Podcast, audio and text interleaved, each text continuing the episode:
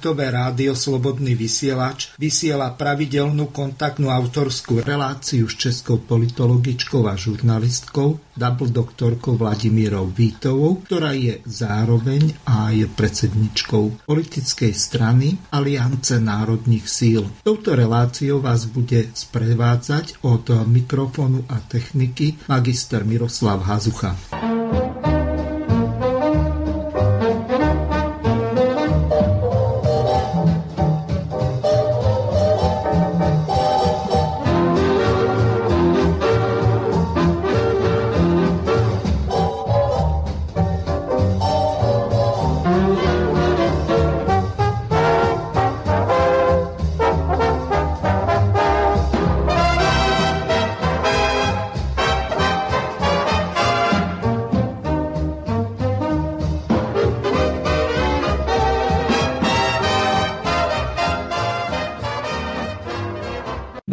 Milí poslucháči, vítam vás eh, po dlhšom čase opäť eh, v politických rozhovoroch s paní doktorkou Vladimírou Vítovou. Pani Vladimíra, počujeme sa?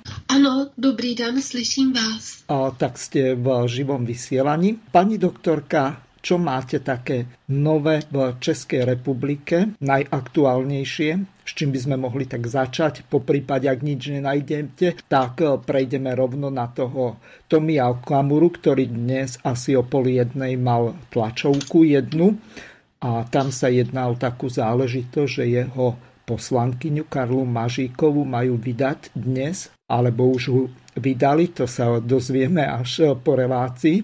Na trestné stíhanie povieme si o čom, ale ak máte nejakú inú aktualitu, tak nech sa páči. No tak můžeme začít tady eh, tím vaším tématem. Já jsem měla aktualitu eh, takovou, že od pondělka v České republice už nemusíme nosit roušky. A co všechno to jako vypovídá o České republice a vůbec o té kauze koronavirus a také, že to souvisí s těmi sítěmi 5G, ale to by bylo rozsáhlejší téma. Ano. Tak navrhuji to, co říkáte vy. Začneme tímto. Áno, ja aj na tú koronakrízové rouška mám pripravené ukážky a samozrejme aj na 5G sieť, takže ideme na toho Tomia Okamuru, ktorý mal dnes jeho vyjadrenie na YouTube kanále a facebookovom profile. Milí přátelé, vážené dámy a pánové, vítám vás naživo na svém YouTubeovém a facebookovém profilu. A o čem dnes budeme mluvit?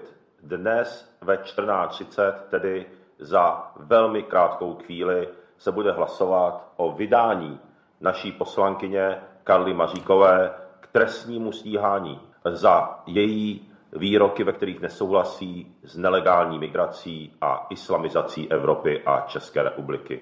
Já to považuji opravdu za ohrožení svobody v České republice. Svobody, která odlišuje totalitu od demokracie. To, že se snaží policie pod vedením ministra vnitra Jana Hamáčka ve 14.30, tedy za A o čem dnes budeme mluvit? Dnes... No asi to budeme muset prehrať znovu. Lebo... Milí přátelé, vážené dámy a pánové, vítám vás naživo na svém YouTubeovém a Facebookovém profilu. A o čem dnes budeme mluvit? Dnes ve 14.30, tedy za velmi krátkou chvíli, se bude hlasovat o vydání naší poslankyně Karly Maříkové trestnímu stíhání za její výroky, ve kterých nesouhlasí s nelegální migrací a islamizací Evropy a České republiky. Já to považuji opravdu za ohrožení svobody v České republice. Svobody, která odlišuje totalitu od demokracie. To, že se snaží policie pod vedením ministra vnitra Jana Hamáčka ve 14.30, tedy za A o čem dnes budeme mluvit? Velké ohrožení svobody a demokracie v České republice. Celý klub SPD, celý poslanecký klub SPD pevně stojí za naší poslankyní Karlou Maříkovou.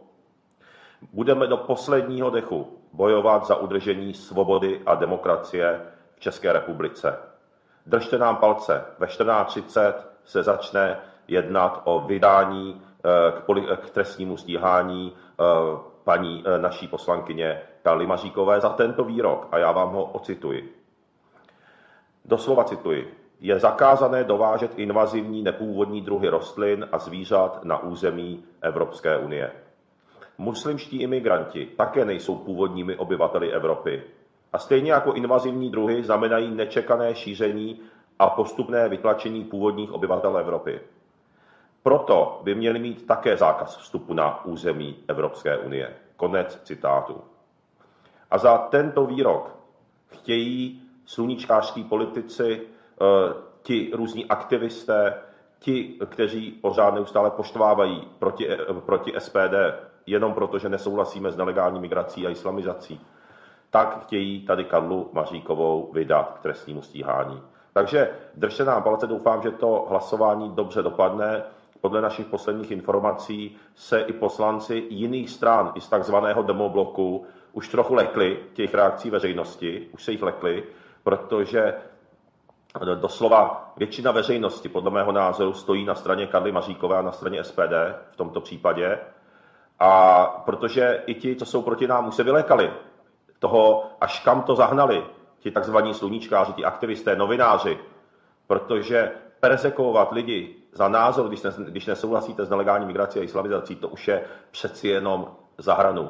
A persekovat, no prostě trestně stíhat, kriminalizovat je. No a teď bych dal tedy slovo naší poslankyni Karle Maříkové, aby se k tomu krátce vyjádřila. Jak už tady řekl Tomio, tak dnes je prvním bodem ve 14.30 žádost policie v Karlových Varech o mé vydání k trestnímu stíhání za protimigrační výrok. Svůj výrok jsem koncipovala na základě vyjádření morálních autorit, které se v širším kontextu takto vyjádřili přede mnou. Nikdo z nich nebyl za svůj výrok trestně stíhán, ani do posud proti ním nebylo zahájeno žádné trestné, trestní řízení. Ale podle policie a státního zástupce jsem se měla dopustit trestného činu a to dokonce úmyslného.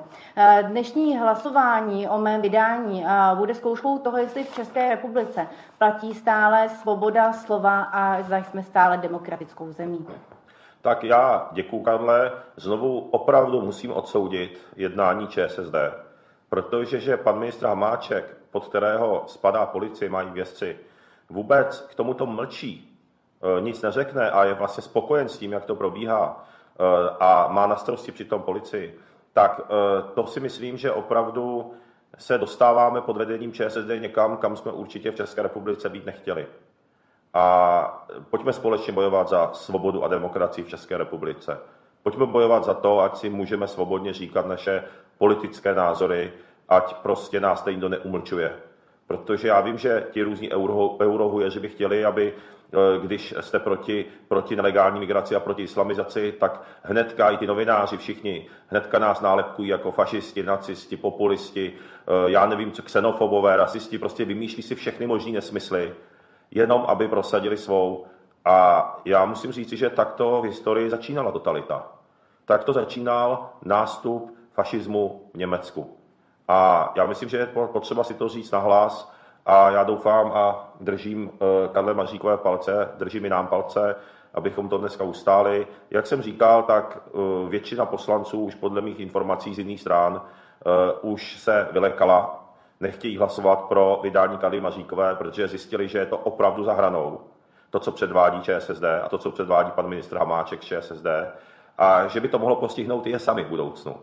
A takže ten důvod, eh, proč to hlasování třeba dopadne tak, že Karlu Maříkou nevydají, a já si to přeju, aby to dopadlo dobře pro naší Karlu, eh, protože ji máme všichni rádi a stojíme za ní. Karla je s náma od začátku, je to odvážná žena, velmi odvážná žena, která pevně stojí za naším programem, eh, je hrozně pracovitá eh, a je nedílnou a velmi potřebnou součástí našeho poslaneckého klubu, tak eh, to, jestli ti poslanci ostatních stran nebudou hlasovat pro vydání, ale budou proti vydání, nebude z toho důvodu, že by spytovali svědomí nebo že by nás měli rádi.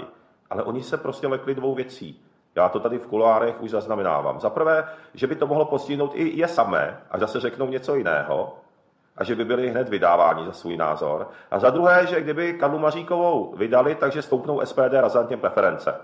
Protože si všimli a tady se přepočítali, že většina veřejnosti stojí na straně Karly Maříkové z SPD a stojí a podporuje ji v tom a prostě považuje za nepřijatelné, že vůbec pan ministr Hamáček takovýmto způsobem má v gesti policii, vede policii a souhlasí s takovým jednáním. Takže, takže doufám, že to dopadne tak, jak jsem říkal.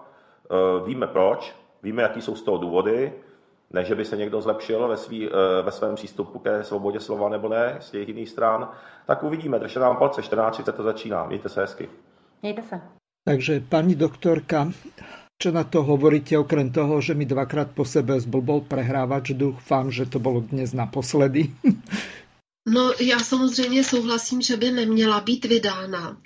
Eh, když ona říká, že se odvolává na morální autority, tak si myslím, že se odvolává na pana prezidenta Zemana, který kdysi takovou slovní hříčku o těch eh, invazivních a neinvazivních druzích uvedl, co se týče přírody. Ale já musím říct, já prostě mám Aliance národních sil vychází z jiných, eh, z jiných kořenů asi než SPD. Já vám řeknu, co, co mě teda vadí a čím si myslím, že se hraje falešná hra. Za první, pan předseda Okamura neustále hovoří o nelegální migraci. Ale ta migrace do Evropy je legální. Tady už neexistuje de facto nelegální migrace. Jinak bylo podepsáno x těch paktů, kde se z migrace nelegální udělala legální migrace. A potom Evropská unie, to je jeden z jejich hlavních bodů existence, fungování, programu. Takže tady o nelegalitě se prostě vůbec nemůžeme bavit. Mm-hmm. Spýtam sa vás na jednu velmi důležitou věc. Máte na mysli Marakeský dohovor? Taky. Ale, ale to je samozřejmě i daleko více těch, no, těch smluv a dohovorů. No tak jsme... potom máme Dublin 1 až 4.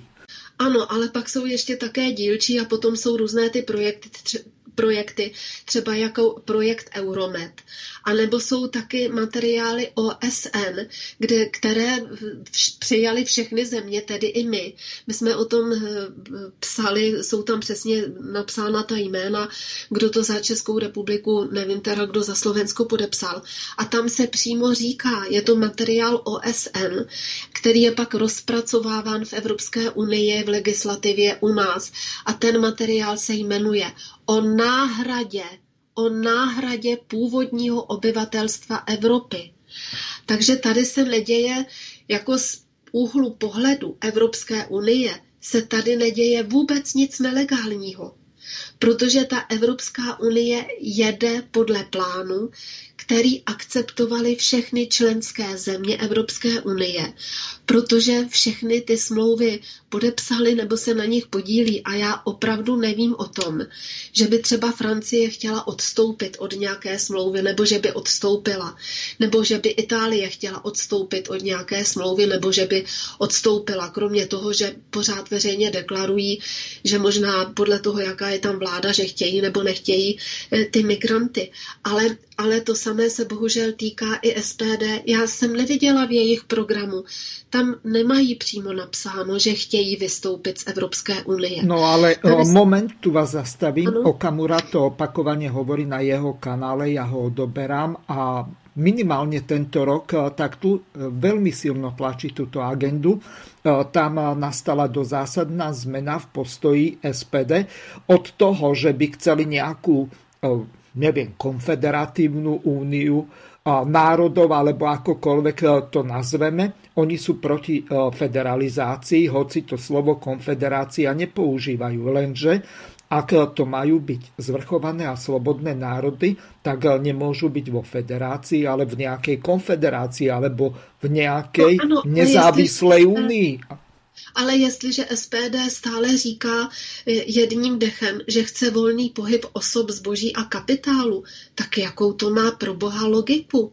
Když právě stávající Evropská unie, proti které, já nechci útočit na SPD. No jenom ale tak... takto, zastavím vás ještě raz.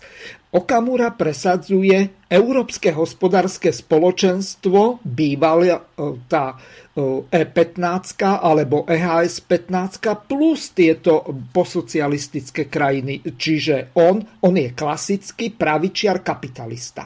Čiže uh, si jo jasno. Ano, ale navíc opravdu i to EHS, i šengenský prostor, všechno to, co má SPD v programu, tak to obsahuje ty základní prvky toho stávajícího fungování nebo stávající Evropské unie. A to je volný pohyb osob, zboží a kapitálu. Takže volný pohyb osob ten je jasný, protože všichni migranti jsou legální. Jsou ty hotspoty v Africe nebo v těch jednotlivých zemích přístavek, kdy, kdy dostávají de facto jistý, jistý eh, způsob občanství. Mhm. Takže tady neexistují v této fázi de facto neexistují žádní nelegální migranti z pohledu Evropské unie. A jestliže my máme v ústavě jako všichni, tedy i vy, to, že to právo Evropské unie je nadřazeno našemu právnímu řádu, tak je to všechno v pořádku. Tady se nic protiprávního neděje. Takže ty výkřiky, že chceme, aby tady byla demokracie a svoboda, tak demokracii tady máme takhle úplně podivně ošetřenou, ale prostě demokraticky se tady upřednostňuje právo Evropské unie. A pokud to nechceme, tak je jediná možnost, a to je z Evropské unie vystoupit. SPD nemá v programu, můžete si ho přečíst, nemá tam Aha. bohužel ten bod vystoupení, má tam jenom, že by mělo být referendum o setrvání nebo o vystoupení z Evropské unie. Ale při stávajícím stavu, kdy ta naše ústava vůbec vylučuje, že i kdyby proběhlo referendum o vystoupení z Evropské unie, odhlédněme od médií, která jsou samozřejmě eh, pod mocenským a ideovým vlivem Evropské unie, takže si dovedeme představit, jak by vypadala ta kampaň. Ale i kdyby většina lidí řekla, že chce z té Evropské unie vystoupit, tak stávající ústava článek 9 vlastně vylučuje, protože my jsme teď v té Evropské unii, aby k něčemu takovému vůbec mohlo dojít, aby se o tom jednalo a ústavní soud by to prostě zrušil. Takže proto my říkáme, že podle našeho názoru je tohleto taková podivná hra, my říkáme, volby jsou víc než referendum. Musí v té poslanecké sněmovně, pokud lidi chtějí vystoupit z Evropské unie, tak musí v té poslanecké sněmovně být většina, nejlépe dvoutřetinová, aby prostě se změnila ústava a aby ta země, tedy Česká republika, řekla ano, my chceme vystoupit z Evropské unie a jasně to deklarujeme a odstupujeme od všech těch smluv. Ale tohle to prostě, ježiš, já fakt nechci útočit na SPD, ale opravdu jenom tady ukazuju na rozdíly v těch programech, ale to SPD neříká. Stejně tak ani na to.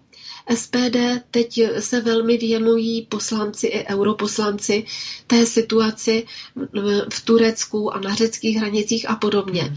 A teď se v SPD ozývají hlasy, že když je v Turecko, v NATO, takováhle ošklivá, zlá a agresivní země, tak tam nemůžeme být my, ale vždyť to je přeci směšný argument.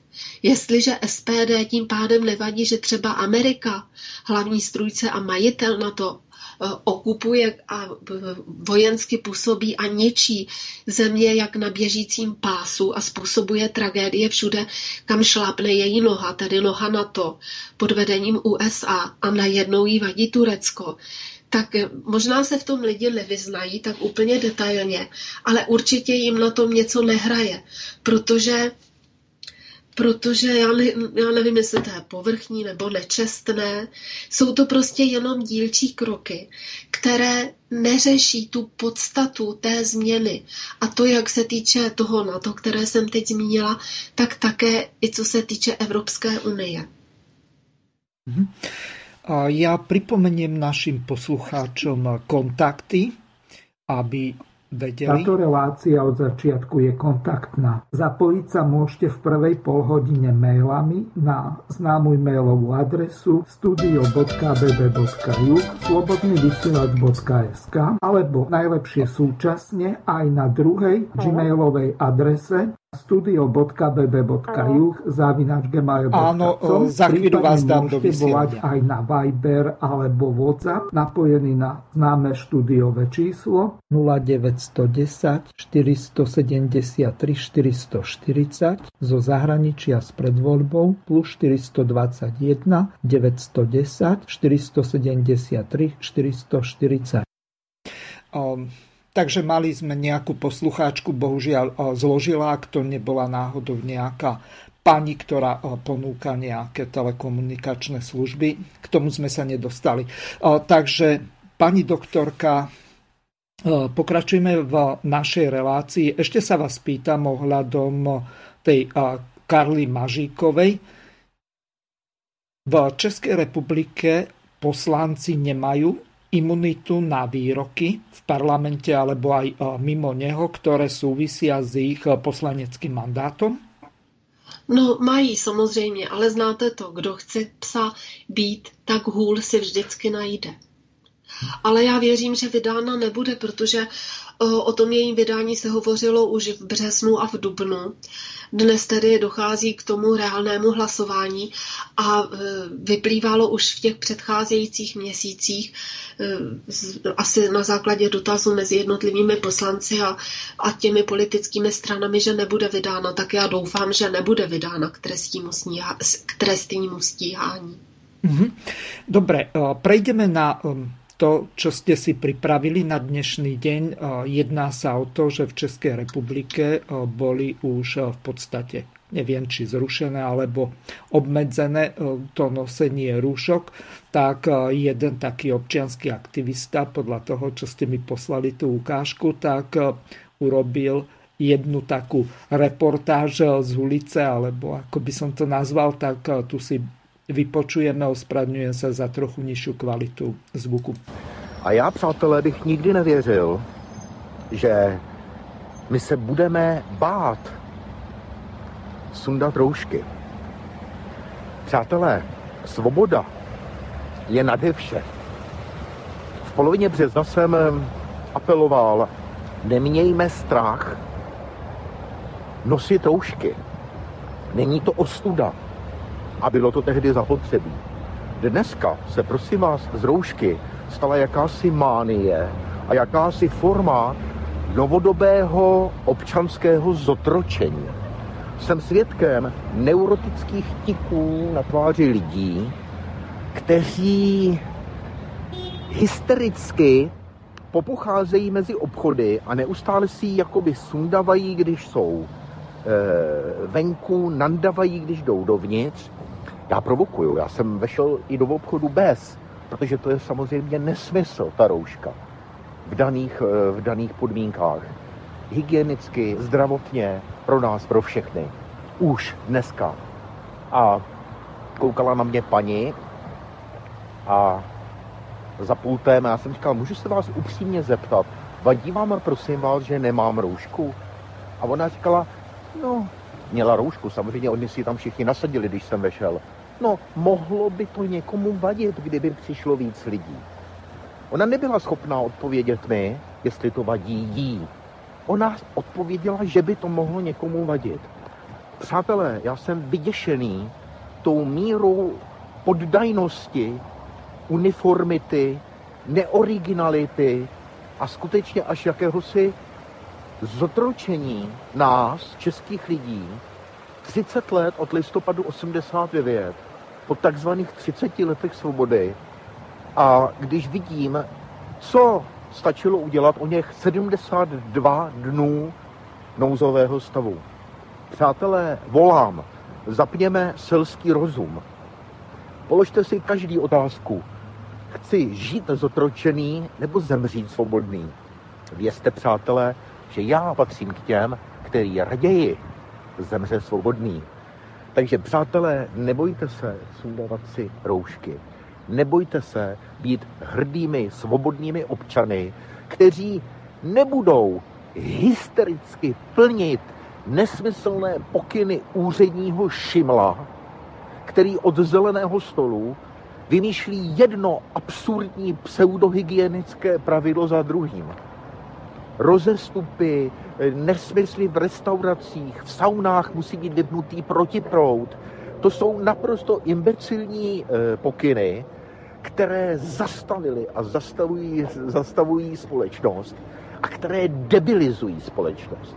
Je vidět, jak klesla nálada ve společnosti za těch 72 dnů. Jsou tam pozitivní věci, to bez pochyby. Mnoho věcí jsme si ujasnili o sobě, o svých blízkých, o životě. Ale ta temperatura společnosti, ta je, přátelé, v pr... Zotročení, strach, šedivost, uniformita. Ne, přátelé, vyprdněte se na to. Rouška je symbolem, rouška je náhubek. A teď ještě trochu faktů. Víte o tom, vzpomínáte si, jak ze začátku byla dělána si legrace z pana Lukašenka, prezidenta Běloruska, který bez pochyby pokosí celý běloruský národ, protože on prohlásil, že to je nesmysl, ten koronavirus, a že Bělorusko ho porazí hokejem a vodkou. Byla to jediná hokejová liga v Evropě, která nepřestala hrát, nepřerušila sezónu. No takže, pani doktorka, výborná reportáž alebo príspevok youtubera na YouTube kanále, čiže Okrem toho, že nás to pobavilo s tou výhrou proti koronavírusu hokejom a vodkou, tak teraz váš komentár, ale vážný. Jen tak obyčejný. Igor Chaun se angažoval velmi jako studentský aktivista v tom roce 89 v rámci v úvozovkách sametové revoluce. A proto vždycky měl otevřený přístup k médiím. On je to scénárista, režisér a podobně. Takže o to vlastně je cenější. Eh, tady ta jeho výpověď, tady u nás na české politické scéně je zajímavé, že eh, v rámci toho, že ODS a různé ty pravicové strany, které jsou v parlamentu v opozici, útočí na ANO, a ČSSD, tak najednou jsou proti rouškám ale, a, a proti tomu, proti těm restriktivním opatřením, které zavedla vláda. My proti nim taky jsme, ale ze zcela jiného důvodu. Oni jsou prostě ze zásady proti. A je opravdu vidět, že na téhle kauze najednou jako se zase zamíchalo úplně s tou společností. A jestliže dřív ještě e, byla ta dělící linie třeba pravice, levice, potom byla dělící linie, multi, kdo je pro multikulturní společnost a kdo je pro národní stát, tak teď najednou se objevilo zase další eh, dělítko, kdo je pro, eh, pro tu proto abychom sklonili hlavu a poslouchali ty instrukce, které jsou nejen, to nedává jen naše vláda nebo naše vláda, to je v naprosto celém světě. Sociální distanc, rozestup dva metry, roušky a podobně ty direktivy dávají vlády v celém světě. To znamená, že to má jednotné globální řízení. A tady se, takže vlastně, abych se vrátila k tomu dalšímu dělítku, takže tady se to teď zamíchalo tak, že jsou lidi, kteří chtějí, aby prostě nechtějí podléhat těm globálním direktivám a to zase je, co se týče politického spektra, úplně jinak rozhozeno než pravice, levice nebo národní multikul, nebo versus multikulturní. A potom jsou tady ti, kteří prostě tu hlavu sehnou a budou akceptovat všechno, co jim bude vnuceno. Já musím říct, že na české mediální scéně, jo, jak, jak taky, já proč jsem hovořila o, té, o tom malém kurikulu, víte, toho pana Igora Chauna, který hovoří o omezování svobody.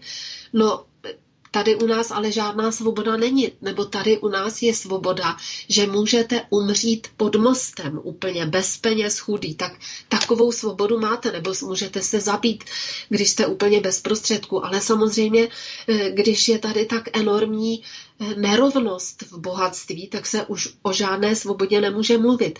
Když do médií se dostanou jenom názory určitého typu, tak se o žádné svobodě nemůže mluvit. Ale on to do té doby, než byla kauza koronavirus, tak nepocitoval, protože tím, že patřil mezi ty aktéry roku 89, tak měl vlastně v těch médiích dveře otevřené. Tak proto on hovoří o svobodě, ale to je stejné, jako e, předtím hovořil e, Tomio Okamura o svobodě. Takže je, je svoboda a svoboda. A ne, ne, nelze brát jenom jeden aspekt té svobody. A tady v tomhle případě mi to někdy tak připadá. Tady v souvislosti taky s tím koronavirem se ukazuje, jak řekl, já, já fakt nevím, kdo tu větu řekl, ale opravdu se mi líbila, protože to charakterizuje asi nejen českou, ale i slovenskou a jiné politické scény, že tady začali teď ti zlí bojovat ještě proti těm horším. A u nás se to opravdu děje, takže eh, vlastně ty, ty zlí s těmi horšími se teď eh, tady bijí, jsou to takové ty bitky. Já, ale ne, neobjevují se ty bitky v médiích. Leda na, třeba na půdě parlamentu nebo na půdě magistrátu a nebo na půdě eh, některých krajských zastupitelstev a podobně. Ale v médiích tam se pořád jede po jedné linii že, že ten koronavirus je zhouba světa a že se musíme chránit a musí být, jak jsem všude říkala, ty hlavní eh, věci jsou sociální distanc 2 metry, roušky, povinná vakcinace, patrně i čipizace a sledování občanů v rámci chytré karantény. To je opravdu všude na světě, je to jeden jediný model. Ale co jsem zaregistrovala v České republice včera, se poprvé do těch mainstreamových médií dostaly jiné informace. Aké? Eh, tak, na, ano. Aké informace? Ano, tak například novinky, anebo CNN Prima najednou zveřejnili informaci, že podle ústavu, odhadu Ústavu zdravotnických informací a statistiky nebyl COVID-19 primární příčinou úmrtí u lidí, ale ve statistikách jsou uváděni, uváděni ty lidé eh, jako zemřelí na COVID. A už dnes se objevuje plno zpráv, že třeba ten a ten pacient, o kterém se říkalo, že zemřel na COVID, tak teď jsem zrovna viděla v blesku bylo, tak ten měl rakovinu ledvin a podobně. Takže to vypadá najednou. Česká televize ta teda pořád drží lajnu, eh, včetně eh, českého rozhlasu, ale to jsou veřejnoprávní média, která jsou pod tvrdým byčem Evropské unie, takže ty tu lajnu hned tak nezmění. Ale ta prima, jak jsem uváděla, eh, prima CNN, ta má teď jiného pána a vládce a tam se najednou začínají ty informace objevovat jiné. No, takže se ukazuje, že v České republice z těch 317 lidí, kteří zemřeli eh, jakoby na covid, tak to měli věk 75 až 84, 85 let, 95 let. Jenom malinko z nich bylo ve věku 65 až 74 let a jen jeden člověk byl mladší. A takže tady poprvé oficiálně mass media řekla, že to je asi s tím covidem jinak. E, taky jsem zaregistrovala, že třeba ve Švýcarsku také proběhla ta informace a teď už to bylo minulý týden a teď už je tam zcela běžně frekventována, že, že se vlastně tam žádná pandemie nebyla protože v roce 2015 tam zemřelo ve stejném období daleko více lidí než v roce 2020. Ale o tom hovořily i ty evropské statistiky, Euromomo, i ty italské statistiky, eh, jak se říkalo, že tam je obrovský počet mrtvých v té Itálii, tak eh, já asi hned eh, koncem března jsem citovala zase šéfa Národního ústavu zdraví v Itálii, který také říkal, na covid u nás zemřeli prokazatelně jen dva pacienti, oběma bylo přes 80 let a měli teda ještě také více chorob, takže i když řekl prokazatelně, ale tak je otázka, co bylo prokazatelného. Takže teď se začíná objevovat, že ty informace, které, kterými jsme byli den co den atakováni, ale to bylo fakt strašné, nevím jak na Slovensku, ale u nás, ať jste si zapnul jakékoliv třeba i hudební rádio, tak vždycky byla písnička, pak nějaké povídání a v každém tom povídání 24 hodin denně po všech těch 72 dní bylo pořád dokola a dokola o tom koronaviru. Takže e, dospělo to k tomu, co právě říká ten Igor Chaun, že tady nám sice dovolili chodit na veřejnosti od pondělka bez roušek, ale polovina roušky ty lidi pořád, polovina lidí ty roušky pořád nosí.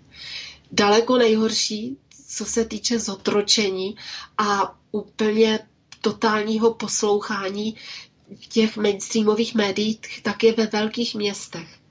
Třeba na vesnici nebo v těch menších městech, tam to, i když on točil z menšího města, ale já, co mám ty informace, tam to lidi tak neprožívají. Ale ta velká města, tady prostě polovina lidí pořád ty roušky má, i když je nádherně. A vůbec to třeba, eh, to dělítko zase není třeba mladí lidé, starší lidé, muži, ženy, ne. Je to pelmel, všechno možné. Muži, ženy, starší, mladí, polovina jich roušky nosí i v tak nádherném počasí, jako je dnes, kdy všechno kvete a voní. A druhá polovina ty roušky nenosí. No a teď ještě vlastně, když byla ta pandemie, tak to, co jsem zaregistrovala, vlastně byly jenom čtyři lidé, kteří, lékaři, lékaři a odborníci, kterým se podařilo nějak oficiálně vystoupit proti té zběsilé hysterii koronavirové, ale také to nebylo v těch mainstreamových médiích. Takže byl to pan profesor Žaloudík, který je senátorem. A protože na to téma mluvil v Senátu, tak O té jeho řeči některá média informovala, ale velmi stručně. Ale obsáhleji informovala o té jeho řeči alternativní média. Potom to je šéfka eh, myslím, mikrobiologického ústavu, eh, paní doktorka Václava Adámková, ta také. A potom rektor Univerzity Karlovy, což asi byla jeho labutí píseň v mainstreamových médiích, protože si dovolil říct, že že asi to bude také trochu jinak, než jak nám vtloukají od rána do večera do hlavy. A potom ředitel fakultní nemocnice Motol, eh, pan doktor Ludvík, a ten byl pozván do televizního studia a tam asi tři minuty řekl, že je všechno jinak. Pak samozřejmě mu vzali slovo a už zase moc toho slova v té diskuzi nedostával. Takže tihle ti čtyři eh, jako se snažili říct, že s tím koronavirem to nebude tak horké, jak nás ta média přesvědčují. Potom samozřejmě na těch alternativních médiích bylo dokázáno, ale v televizi u nás, asi i u vás to běhalo pořád dokola, že vlastně jsou naprosto prázdné nemocnice i v České republice. Lidi tam šli, udělali reportáž, dali ji na Facebook z bulovky z jiných nemocnic.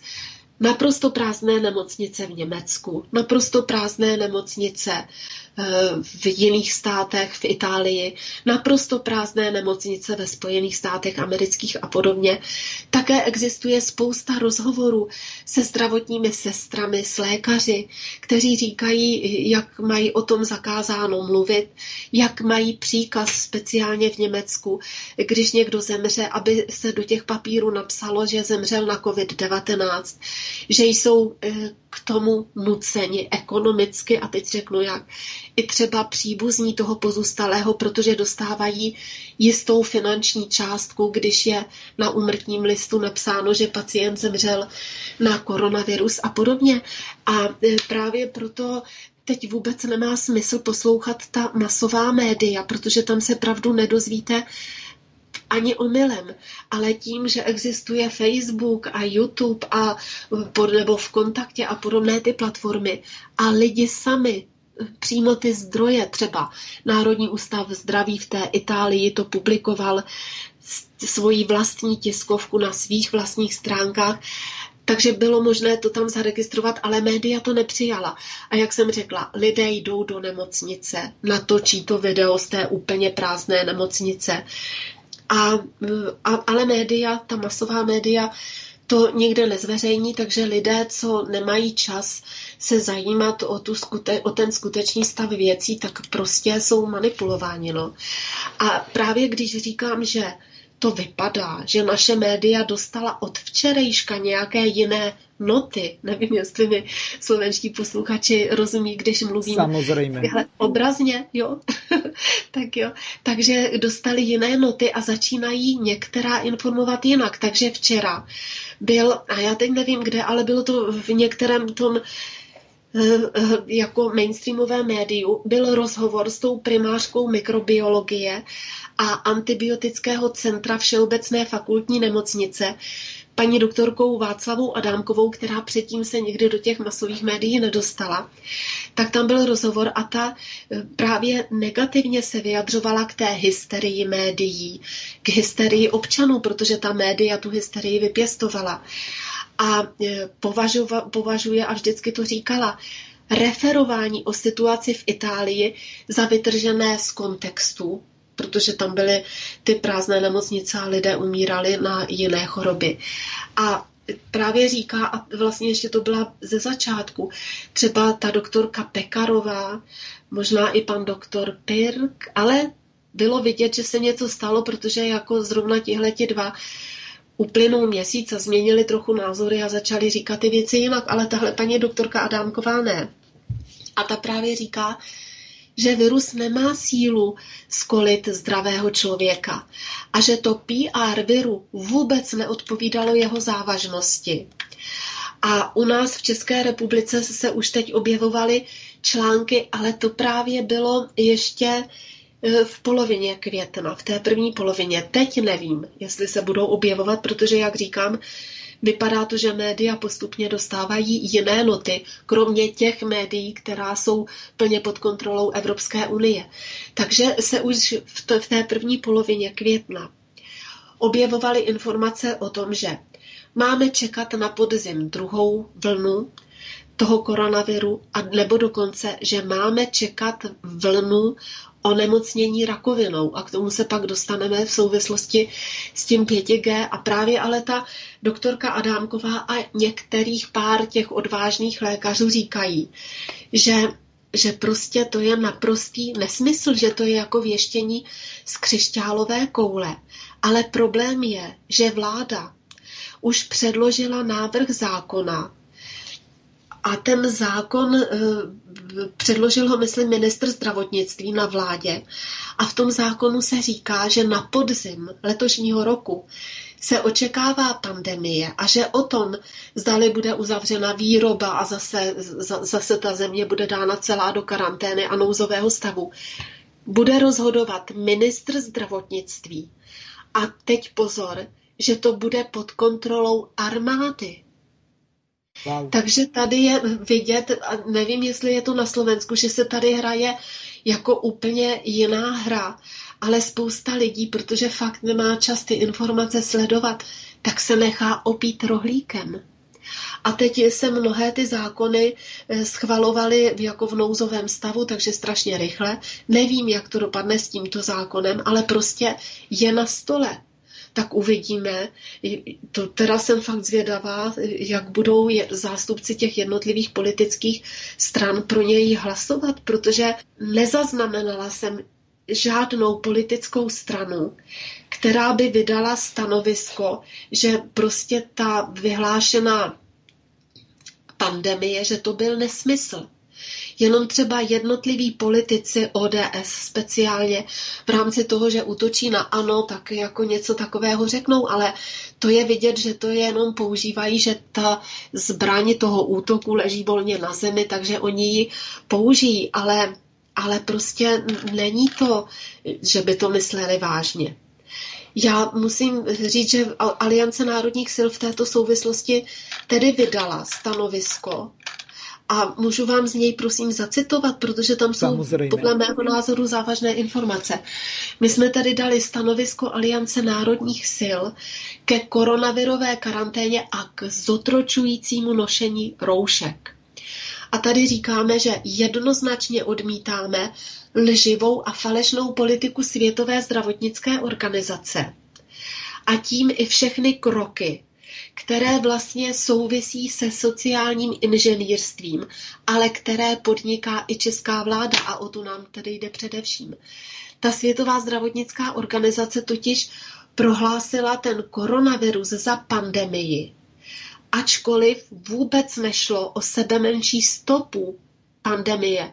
Vlastně v ani v jedné zemi nebyl případ pandemie, protože pandemie je stav, kdy míra úmrtnosti na infekci dosáhne více než 12 A teď si spočítejte, jaké setiny a tisíciny procenta jsou v jednotlivých zemích. Takže eh, v Evropě je míra úmrtnosti v průměru, a když je do toho započítáváno kde co, jak jsem o tom hovořila před chvílí, tak jsou to jenom čtyři desetiny procenta nebo méně. A ta pandemie se má vyhlásit, když je to 12% úmrtnosti a více. Takže z toho je jasné, že, že, že to je naprostý nesmysl a že jde o zcela něco jiného, než o to, aby zachránili v uvozovkách lidi před koronavirem. A dále tedy cituji. My, my jsme vycházeli, ještě řeknu, z, z koho jsme vycházeli, že autorem této citace je Peter Koenig, to je ekonom a geopolitický analytik, který víc než 30 let pracoval ve Světové bance a Světové zdravotnické organizaci. A dodnes přednáší na univerzitách USA v Evropě a je výzkumným pracovníkem Centra pro výzkum globalizace. A to, to je to důležité, Centrum pro výzkum globalizace. A on právě říká toto, a teď ho cituji. Někdo s největší pravděpodobností obdržel rozkaz od těch nahoře, tedy od lidí, kteří globálně řídí jednotlivé vůdce Evropské unie. Tak ještě, aby jsme se nestratili v těch slovech. Někdo nahoře dostal rozkaz od těch, kteří řídí Evropskou unii a následně jednotlivé státy. Takže opravdu o to nejvyššího globálního vědomí, o kterém jako všichni, nebo ne všichni, všichni to neví, ale o kterém je jisto a tahle ta kauza té pandemie, to je eh, ukázka úplně non plus ultra. Je jasné, že to tak je, ale je to takové, nikdo o tom nehovoří. Takže Petr Kénech měl obra, o odvahu o tom hovořit. Takže ještě jednou zacituju tu větu. Někdo s největší pravděpodobností obdržel rozkaz od těch nahoře, tedy od lidí, kteří globálně řídí vůdce Evropské unie a jejich členské země. Od těch, kteří si kladou za cíl ovládat svět silou, tedy ten nový světový pořádek, řád vytvořit. A teď vše bylo na rýsovacím prkně již před deseti lety. Ale konečné rozhodnutí spustit tuto koronavirovou pandemii eh, padlo, bylo přijato v lednu letošního roku na Světovém ekonomickém fóru v Davosu. Samozřejmě za zavřenými dveřmi. A teď tady uvádíme na Bill Gates, Gavi, to je Združení léčiv podporující očkování, Rockefeller, Rothschild a všichni jsou za tímto rozhodnutím o zavádění agendy ID 2020. Jmenuje se ta agenda. A tu propaguje i Světová zdravotnická organizace. A teď, co je to ta agenda ID nebo ID 2020? Je to takzvaná aliance partnerů a teď je tam veřejný sektor a soukromý sektor. Jsou tam agentury OSN a občanské společnosti, to znamená neziskovky. Je to program, a teď prosím pozorně poslouchejte, ID 2020 je to program elektronické identifikace který používá všeobecné očkování jako platformu pro digitální identitu. Ten program ID 2020 využívá stávající registrace narození a očkování, kdy už novorozencům eh, je poskytnuta přenosná, persistentní a biometricky digitální identita.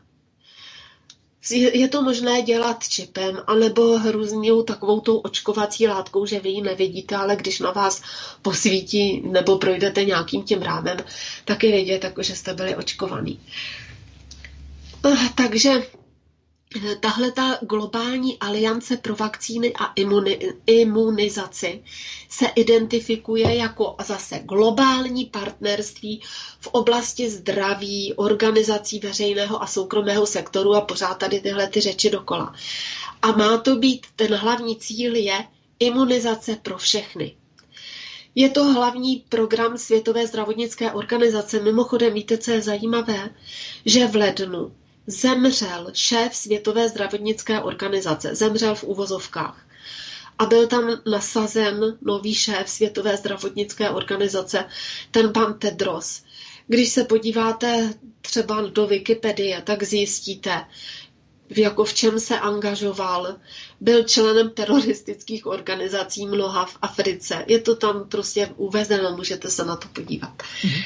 Takže a, a tyhle ty organizace, ty soukromé, které jsou v té globální alianci pro vakcíny a imunizaci, to je ta Big Pharma, tak pro ně je to úplně absolutní kšeft. Teď už se říká, že daleko mocnější než zbrojní a vojenský průmysl je teď ten průmysl se zdravím. To je to takový ten termín, terminus technicus big pharma. No. Mm-hmm. Takže já se teď vrátím k tomu ještě našemu stanovisku, abych ho dokončila. Aha. A my tady právě říkáme, že z mnoha stanovisek Světové zdravotnické organizace, OSN, Světové banky a dalších nadnárodních institucí vyplývá, že poté, co byla ta pandemie oficiálně prohlášena, tak má být dalším krokem také doporučení a ta Světová zdravotnická organizace se tím netají, naopak to teď říká pokaždé, když může, nebo kdy, pokaždé, když ji citují. Tak je to doporučení Světov, Světové zdravotnické organizace, o násilném očkování pod policejním nebo vojenským dohledem. Ten zákon už byl například přijat v Dánsku. Běhají také mnohá videa s českými, možná i se slovenskými titulky, kdy se hovoří jednotliví lékaři američtí hovoří o tom, že vlastně už tohle je i v Americe. Jednak se tam očkuje třeba v nákupních centrech a pak se tam opravdu očkuje i násilně. A vše, vlastně eh, teď u nás také se hovoří o tom povinném očkování, ale oni to prezentují tak, že sice se budete moci dát očkovat třeba dobrovolně, ale nedostanete práci, nebudete moc dát dítě do školky. Nebude dítě, teď ještě může, jo, chodit do školy, ale pořád se přitvrzují ta pravidla, aby jako ti lidé se obávali se nenechat očkovat, protože pak budou to absolutní psanci té společnosti. A znova, ta Světová zdravotnická organizace, jejímž najednou hlavním mluvčím je Bill Gates, Hmm. Ten, ten se pohybuje jako hlavní hrdina Světové zdravotnické organizace. Tak přímo a zase přímo na zdroj si kliknout můžou poslouchači, aby věděli, že si nevymýšlíme, protože jsou to autentické citova, citace. Takže Bill Gates a ti zástupci Světové zdravotnické organizace říkají, ti, co odmítnou očkovat, nechat se očkovat, mohou být potrestáni pokutami nebo vězením, takže to znamená jinými slovy, že všichni budou očkováni stejně násilím. A vše je možné vždy však s cílem úplné kontroly populace a snížení počtu obyvatel. A další ta hypotéza, to se taky teď objevuje, takže první ta fáze má být jako plošná vakcinace někde na podzim, kde jako bude ta druhá vlna a následně, aby byla ta chytrá karanténa, tak ta čipizace obyvatel. A my tady právě říkáme, že ten čip samozřejmě nemusí schromažďovat informace jenom o zdraví, ale o všem, včetně bankovních účtů, prostě všechno. A vlastně tím nemá už člověk vůbec žádnou kontrolu nad svým zdravím a dalšími důvěrnými údaji, včetně výdajů a tak podobně. A šéf té světové zdravotnické organizace Tedros řekl, a teď cituji přímo jeho slova, musíme se přiblížit k digitálním penězům, protože peníze na papíře a mince mohou šířit nemoci, zejména endemická onemocnění, jako je koronavirus.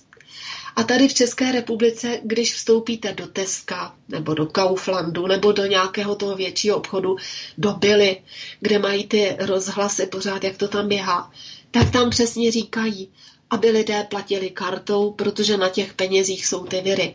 Takže vlastně tady ta, ten nový světový řád a Světová zdravotnická organizace a všechny de facto, všechny vlády na světě, kromě teda Běloruska, anebo něk, my nemáme úplně přesné informace o tom, jak se chovají ty jednotlivé vlády, ale tak jsou tady pod tímto diktátem, že vlastně má vzniknout jako no, nový otrokářský řád doslova a do písmene. A ti globální, je vidět, že globální vládci světa šíří koordinovaně po celém světě jednu a tu samou informaci a to byla panika skrze mainstreamová média a tím klíčovým poselstvím bylo, a to už jsem tady také říkala, vlastně sociální inženýrství jako na těchto principech se má ten člověk předělat zavést sociální distancování, ty dva metry od sebe. Třeba teď vydalo ministerstvo zdravotnictví takovou obrazovou příručku, jak se máte chovat v bazénu. Být dva metry, ne v bazénu, na koupališti, být dva metry od toho svého partnera, mít roušku a když skočíte do vody, tak si tu roušku můžete se sundat. Jako je to neuvěřitelný, to ani nevíte, jestli ty nesmysly jsou míněny vážně, ale to jdou samozřejmě ohromné peníze na propagaci těch letáčků a na, eh, na inzeráty a podobně. Takže to sociální distancování, oddělení mladší a starší generace, abyste je nenakazili. Tady já jsem to viděla v Praze, jako fakt se začaly ty lidi dívat na ty staré lidi jako na chodící bomby, které můžou explodovat a vypustit koronavirus. Bylo tam vidět velké, i když se říkalo v médiích, jak se starají o ty staré lidi, tak v reálu bylo vidět velké nepřátelství vůči starým lidem. Jako nevyřčené, ale nepřátelství. Takže rozdělení mladší a starší generace, přitom ta eh, starší generace je nositelem té životní zkušenosti. A o to jde, aby vlastně tahle ta, eh, tenhle společenský atribut nebyl k použití, aby jako byl označen veřejně za nebezpečný. Pak je tady snaha rozdělit rodiny protože to jste jistě zaregistrovali, že, eh, že, ta, že zase šéf té Světové zdravotnické organizace řekl, že ten koronavirus se nejvíce šíří v rodinách a proto by měly být odebrány děti tam, kde se ten koronavirus jako vyskytne v té rodině a teď zase to bylo pod takovou rouškou, jako aby se ty děti zachránily a pak zase jakoby, že budou vráceny. To všechno probíhalo v Číně tam byly odebírány děti a pak zase vráceny. A co mezi tím s těmi dětmi dělali? S těmi nejmenšími to nikdo neví. Takže snaha rozdělit rodiny, zavést pouze digitální měnu a pak to plošné očkování a čipování e, lidí. Jinými slovy se v podstatě ten plán byl, doufejme, že nevyjde, ale za, jak říkám, od pondělka se změnila dikce těch mainstreamových médií části, ale zatím to bylo prostě takhle eh, podle té jedné lajny a tím cílem bylo vlastně totální kontrola lidské společnosti za účelem toho zotročení hrstkou vyvolených. A eh, my tady uzavíráme to svoje stanovisko jako Aliance národních sil, že jsme přímými svědky omračující globální síly propagandy, teď to vidíme, každý druhý nosí pořád roušky, a jsme svědky destabilizace jednotlivých zemí, ekonomicky samozřejmě, lidských osudů, ničení ekonomiky. Tou falešnou propagandou generovaná atmosféra paniky a strachu předčila jakýkoliv smysl pro realitu. A je vidět, a teď se to tady od včerejška ukazuje, že těm vládám vlastně a těm médiím na té pravdě vůbec nezáleží. Ale lidé v dobré víře té vládě, mnozí lidé, a těm médiím věří. Takže samozřejmě týká se to, asi předpokládám, i té vaší vlády. vlády. Ale já tím, že jsem mluvila teď dlouze, tak eh, prosím, eh, předávám slovo a ještě chci říci teda úplně na závěr, pokud by lidé o to měli zájem, tak my na našich stránkách máme třeba proslov italské poslankyně o Billu Gatesovi, o tom očkování, abychom uváděli i některé ty autentické zahraniční zdroje, tak se na to prosím podívejte, pokud to video není smazané, protože maže běžně Facebook, Google, videa nejen tady třeba s italskou poslankyní, nebo ta videa, kde se říká, že ten virus, že to je všechno jinak, ale maže twitterové účty a facebookové prezidentu Trumpovi, brazilskému prezidentu Bolsonárovi, že mají jiné názory než je ten hlavní globální trend. Takže to, že vymažou nějakou italskou paní poslankyni, která to v tom svém projevu říká skvěle, všechno skonuje, tak je de facto detail. Mm-hmm. Tak prosím, předávám vám slovo. Ďakujem. Ja tu mám pripravený jeden taký song, ktorý je v podstate cover verziou na Jožina z Bážin, Benjo Benda, Ivana Mládka, tak si to vypočujeme. Vyrážím do obchodu, roušku dávám na hlavu, spěchám, proto riskuju, ať nepotkám koronu.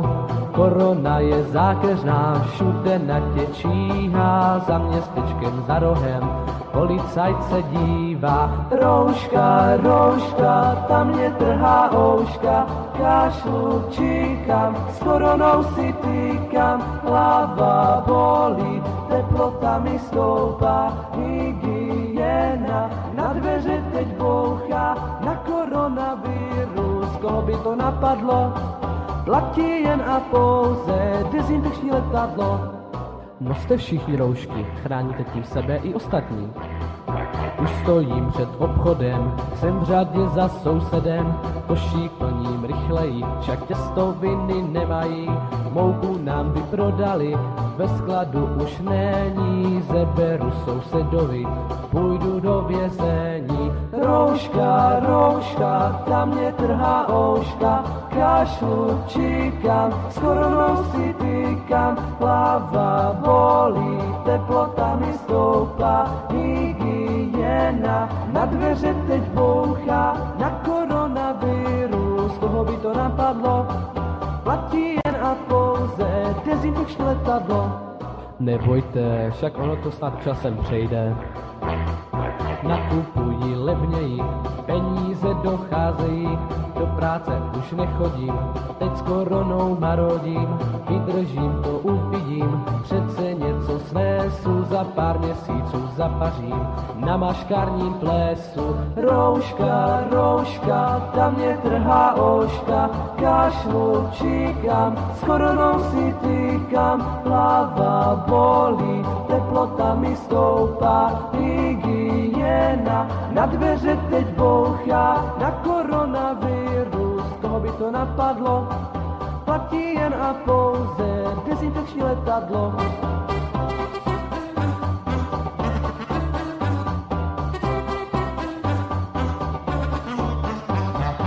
Pripomeniem našim poslucháčom, že táto relácia od začiatku je kontaktná. Zapojiť sa môžete v prvej polhodine mailami na známu mailovú adresu studio.bb.juh slobodnyvysielac.sk alebo najlepšie súčasne aj na druhej gmailovej adrese studio.bb.juh zavinačgmail.com Prípadne môžete volať aj na Viber alebo WhatsApp napojený na známe štúdiové číslo 0910 473 440 zo zahraničia s predvoľbou plus 421 910 473 440. No teraz e, budeme pokračovať ďalej. Ja tu mám e, pripravenú jednu takú výpoveď alebo diskusný príspevok alebo YouTube nejaký prejav šéf-redaktora časopisu Zem a vek z dnešného rána, tak si to vypočujeme. Kľud. Je tu ticho, kľud, pokoj, harmónia. A je to aj vďaka tomu, že môžeme písať, môžeme slobodne tvoriť, môžeme robiť to, čo nás naozaj skutočne baví. A je to už vlastne z 8 rokov, kedy začínala relácia mlčania. Ja som vydal rovnomenú knihu, ktorú si na Slovensku kúpilo približne 30 tisíc ľudí. V maj 2013 začal vychádzať mesačník Zemavek. Stálo sa tak len a len vďaka podpore predplatiteľov. Ten časopis ešte ani nebol na svete. Predplatné naň v priebehu niekoľkých týždňov poslalo prvých 2000 ľudí. Toto bol moment, kedy sme sa stali absolútne nezávislí. Nezávislí od politiky, od finančných kruhov, od tých machinácií, Stali sme sa nezávislí od manierov, či už čínskej, ruskej, americkej, izraelskej, pigmenskej, pigmenskej alebo akejkoľvek inej ambasády. Úplne pochopiteľne.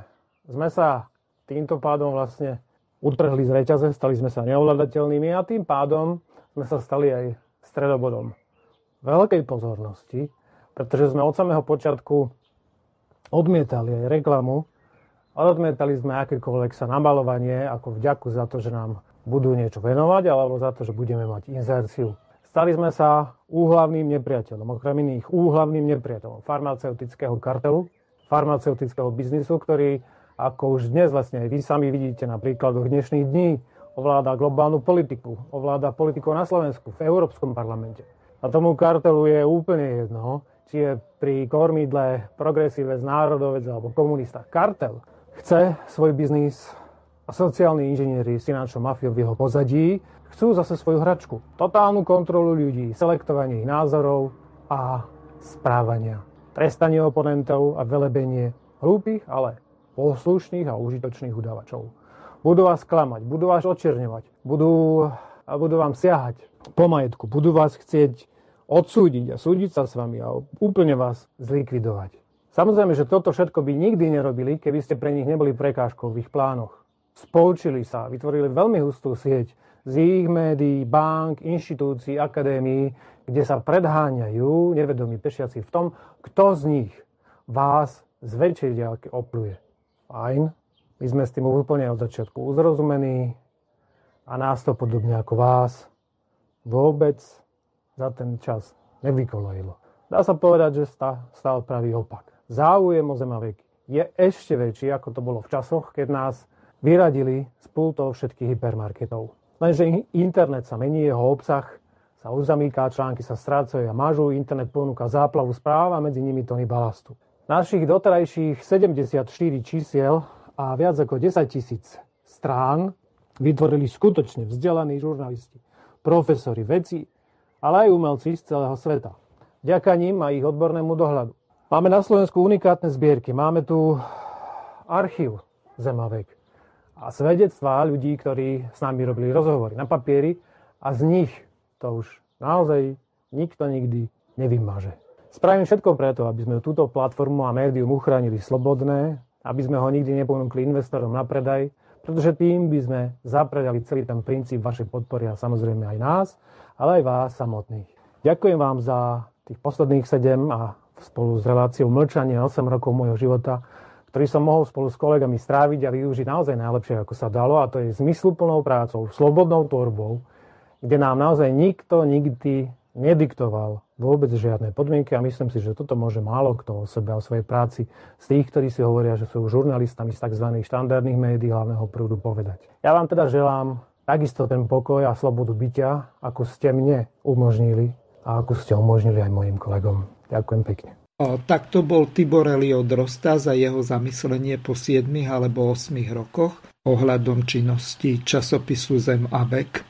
Ale o, pani doktorka, tam v tom, čo povedal, padla jedna veľmi dôležitá vec. Ako náhle niekto, čo sa len negatívne vyjadrí o farmaceutickej lobby, o farmaceutickom priemysle, o globalizácii farmaceutického priemyslu, o tom, aký je ohromný biznis, čo sa týka predaja liekov, ktorý je výnocnejší ako predaj zbraní, tak e, sa stáva každý, kto niečo takéto hovorí alebo píše, tak triednym nepriateľom globalizmu a Dokonca ho začínajú nazývať e, fašistami alebo fašizmom, šíriacim a tak ďalej. Mne padla sánka, keď som počul 7.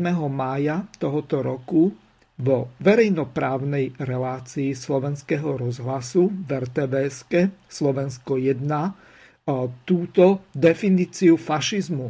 Meno toho historika, podľa môjho názoru hysterika, bohužiaľ tá pani redaktorka nepovedala, ale vysvetlíme si, čo je to vlastne fašizmus podľa verejnoprávnej televízie a rozhlasu Slovenska, pretože ja môžem vrátiť úplne kľudne všetky diplomy, ktoré mám, lebo ja som sa na tej škole nič nenaučil a robím vo fašistickom rádiu. Milí priatelia, Slovensko sa fašizuje a ja vysvetlím prečo. Slovo fašista sa často skloňuje aj u nás, a to hlavne v súvislosti s aktuálnou politickou scénou. Historik ale upozorňuje, že s pojmami fašista či extrémista by sme mali narábať opatrnejšie. Je to nebezpečné, pretože to pomáha fašistom samotným. Ak sú všetci označení za fašistov, tak potom e, nikto nebude fašista. Ako to teda je? Fašisti sú presvedčení, že národ, ktorého sa cítia byť súčasťou, je v totálnej kríze, v úpadku, hospodársky sa mu nedarí, politici sú skorumpovaní, kultúra je dekadentná a tak ďalej, tak ďalej. A za tento úpadok, za tú krízu môže niekto, nejaký nepriateľ. A tých nepriateľov môže byť aj v tejto dobe viacero. Najčastejšie v histórii to boli Židia, ale môže to byť vlastne ktokoľvek, slniečkári, utečenci, nadnárodné spoločnosti, bankári medzinárodní, nový svetový poriadok, čokoľvek. A to je nepriateľ národa,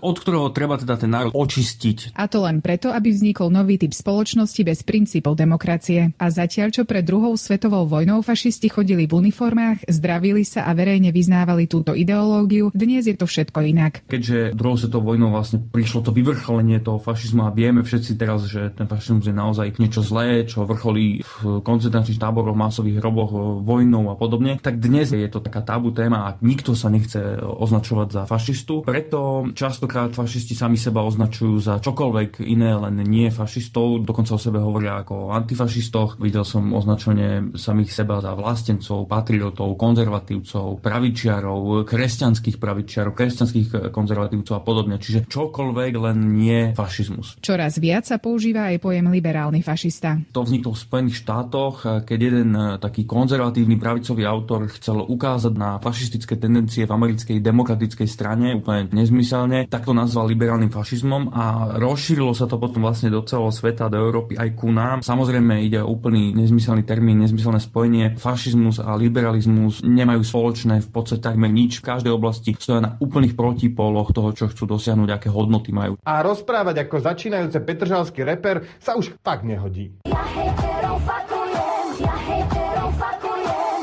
No takže to mám zostrihané z jedného videa, takže o, celkom dobre.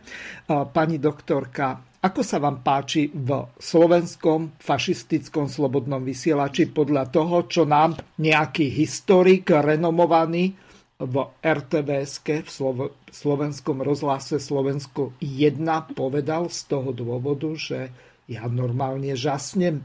My, čo máme ešte to dobré vzdelanie, možno z čia socializmu alebo z čias ešte z minulého tisícročia, tak nám je úplně zbytočné, lebo všetko je jinak. No, on byl příkladem fašisty. Liberálního fašisty. No ale poprel to úplně, na konci. Úplně typickým.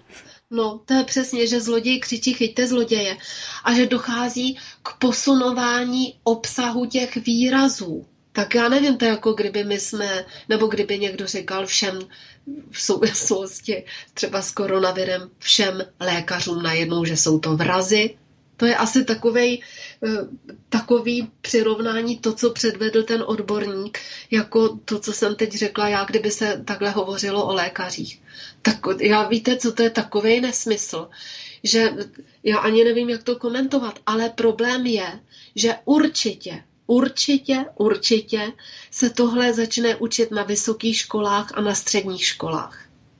Takže jsou tady vlastně na základě toho termínu fašismus, tak tady budou označeni jako tím úplně jiní lidé, ale protože ten termín má to emocionální zavržení, tak už tím, že někoho označíte za fašistu, jestliže ty děti v tom budou takhle vychováváni, tak už nebudou přemýšlet, ani je to nenapadne nad tím, jestli to tak je, ale prostě je to to zpracovávání toho, té generace mladé v tom vzdělávacím systému, aby už byli předpřipraveni. A pak vlastně řeknete jenom heslo fašista a oni už budou hr na něj. To je ten nejzavržení hodnější, nejzavržení hodnější člověk. No, to je absolutní manipulace.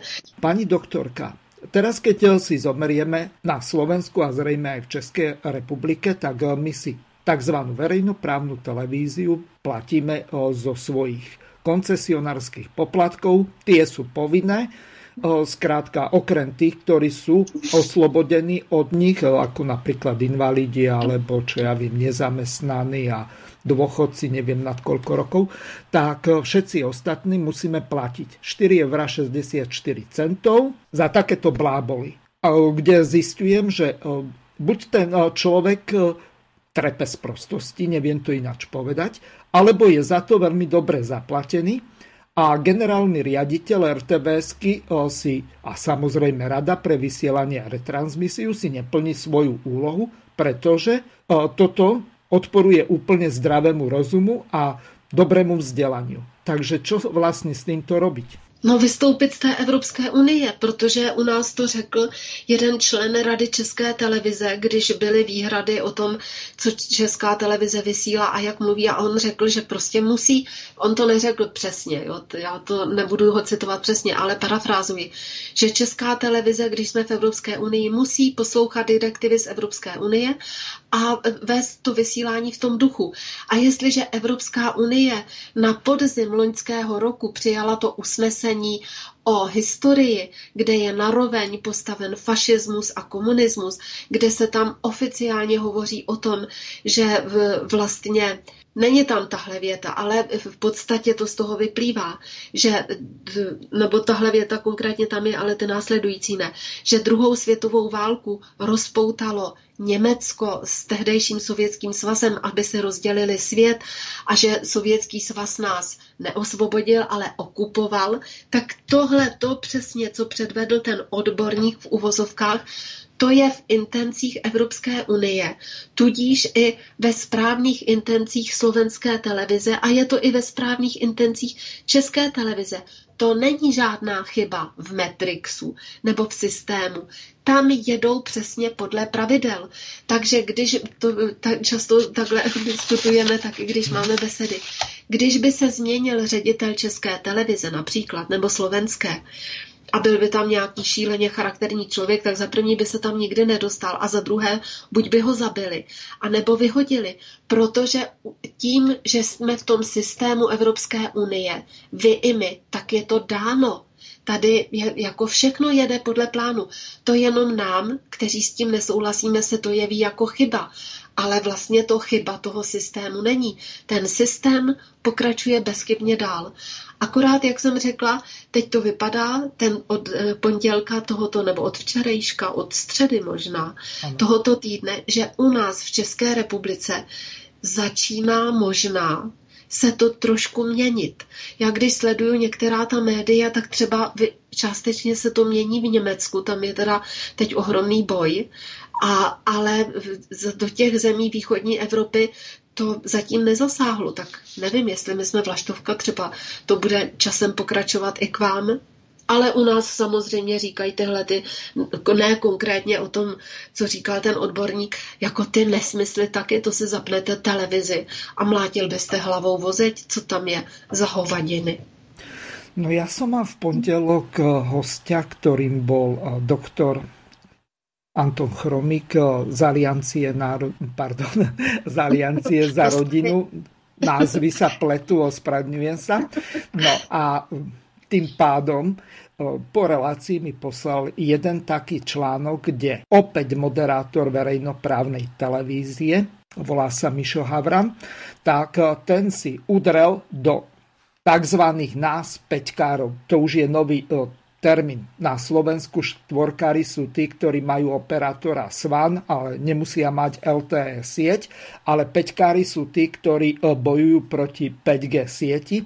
A teraz si vypočujeme, ako to komentoval pán doktor Harabin, hoci to e, vyjadrenie pána Havrana bolo podstatne neskôr. Zrejme možno aj na neho reagoval. Takže pán doktor Harabin a 5G sieť a jeho škodlivosť. Milé vlastenky, vážení vlastenci, pred takými premenami, aké tvorí Matovič aj Publius Ovidius Naso so svojimi metamorfozami bledne závisťou. Od volieb už stihol z komara urobiť e, slona a z oviec somárov. A teraz plánuje robiť z vlka baránka. A to priamo v programovom vyhlásení vlády. Že tam taký bod nevidíte, tak si naň posvietme spolu. Už v roku 2011 Medzinárodná agentúra na výskum rakoviny klasifikovala radiofrekvenčné žiarenie ako možný karcinogen skupiny 2B. Medzičasom sa dôkazy posilnili ďalším výskumom. Preto radiofrekvenčné žiarenie už nemôže byť jednoznačne kvalifikované ako ľudský karcinogen skupiny 1. Tieto pozorovania platia už pre súčasný stav jestvujúcich 2G, 3G aj 4G sieti. O to ostražitejší treba byť pri 5. generácii mikrovlného žiarenia 5G. V naliehavej výzve v septembri 2017 už 260 vedcov a lekárov požaduje moratórium na zavádzanie 5G, kým sa zdravotné rizika tejto technológie komplexne nevyšetria nezávislými špecialistami. A čo sa deje v praxi tam, kde skúšobne či naplno spustili 5G siete? Hromadne. Tam hýnu vtáci, vysychajú stromy. Ľudia sú chorobne vyčerpaní. A niekde napríklad v Holandsku a Británii v zúfalstve palia komunikačné veže 5G. A čo na to Matovič? Ten žongluje premiérskom kresle ako opica s granátom. Dal do vládneho programu, že ide zabíjať ľudí. Rakovina, nerakovina. Slovensko 5G siete musí mať. Nech nás to stojí, koľko chce životov. Takže tu máme toho vlka, ktorému Matovič zapožičava baranie rúcho a predstavuje ho verejnosti ako užitočnú inováciu. Inými slovami, pri koronavíruse zastavil chod štátu a bezprecedentne obmedzil ľudské práva a slobody, len aby zachraňoval životy, ktoré pritom neboli ohrozené viac než pri náročnejšej chrypkovej vlne. A keď ide o reálne riziko pred účinkom, ktorého svetoví vedci vážne varujú, zrazu mu je zdravie občanov ukradnuté toto pocurkovo. S komárom nafúknutým do rozmeru slona s vlkom, barančom ruchu môžu Matovičovi zožrať len ovce metamorfované na somárov. My ostatní vidíme, že novej vláde vôbec nezáleží na zdraví ľudí, ale na komerčných záujmov, záujmoch nadnárodných korporácií. A je to taká prehľadná lož, že nám strachu pred protestami občanov dáva náhubky, zakazuje nám približovať sa k sebe a zhromažďovať. Ak budeme poslušní, ak budeme poslušne v osamelosti mlčať, a nie stávať sa na odpor proti smrtiacim 5G sieťam, potom už nebudú z oviec somáre, ale zo somárov ovce pochodujúce pod nôž. Kto má ešte uši, nech počúva. A komu ešte pred náhubkom nezmlkli ústa, nech šíri pravdu. O výzve vedcov, ktorá podáva presvedčivé dôkazy o rizikách 5G, ale aj 4G pre zdravie na naše životy a prírodu. Bruselskí úradníci si pred výzvou 5G a apel zapchávajú uši korupčnými eurami. EU dáva prednosť záujmov profitu priemyselných odvetví pred zdravím ľudí a ochranou životného prostredia. Žiaľ, tí, ktorí u nás v oblasti telekomunikácií rozhodujú, nechcú nič vidieť a vedieť o rizikách nového stokrát intenzívnejšieho žiarenia 5G. Slovenský regulačný úrad, ktorý vydáva licencie telekomunikačným operátorom, dokonca ani len nemá kompetencie posudzovať zdravotné vplyvy elektromagnetického žiarenia. Jeho predstavitelia tvrdia, že 5G zaviesť musíme, pretože sme to slúbili Bruselu. Nie.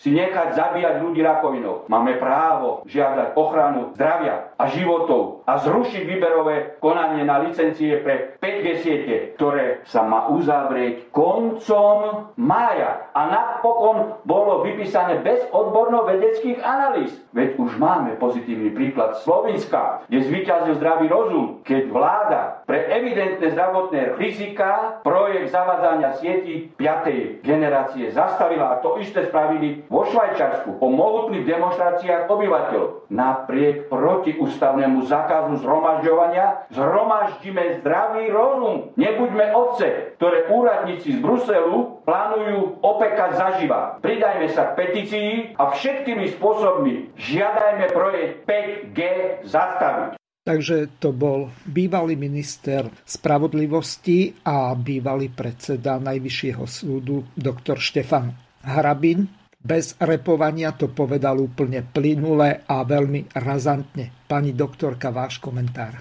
No, naprostý souhlas. Naprostý. My jako Aliance národních sil se na nás obrátili už v roce 2017 inženýři a lékaři, kteří se psali takový obrov, takovou obrovskou studii. Jmenovali se, jmenovalo se to, že jsou eh, proti zvyšování limitu neionizujícího záření. A teď to tam přesně vyjmenovali. Je tam spousta odborných eh, termínů, výpočtů a podobně. Poslali to na ministerstvo zdravotnictví, na Ústav národního zdraví. Reakce nula posílali to tam opakovaně x let. Takže my to máme samozřejmě v programu, naprosto se s nebezpečností toho stotožňujeme. A já teda, protože pan doktor Harabin řekl ty zásadní věci, v čem je to nebezpečné, tak bych možná řekla, nevím, jestli to posluchači všichni ví, ale jako laicky, to, co vím já, jako no. proč je to tak velmi nebezpečné, speciálně ta síť 5G, i ty předcházející, ale teď je aktuální ta 5G mimochodem.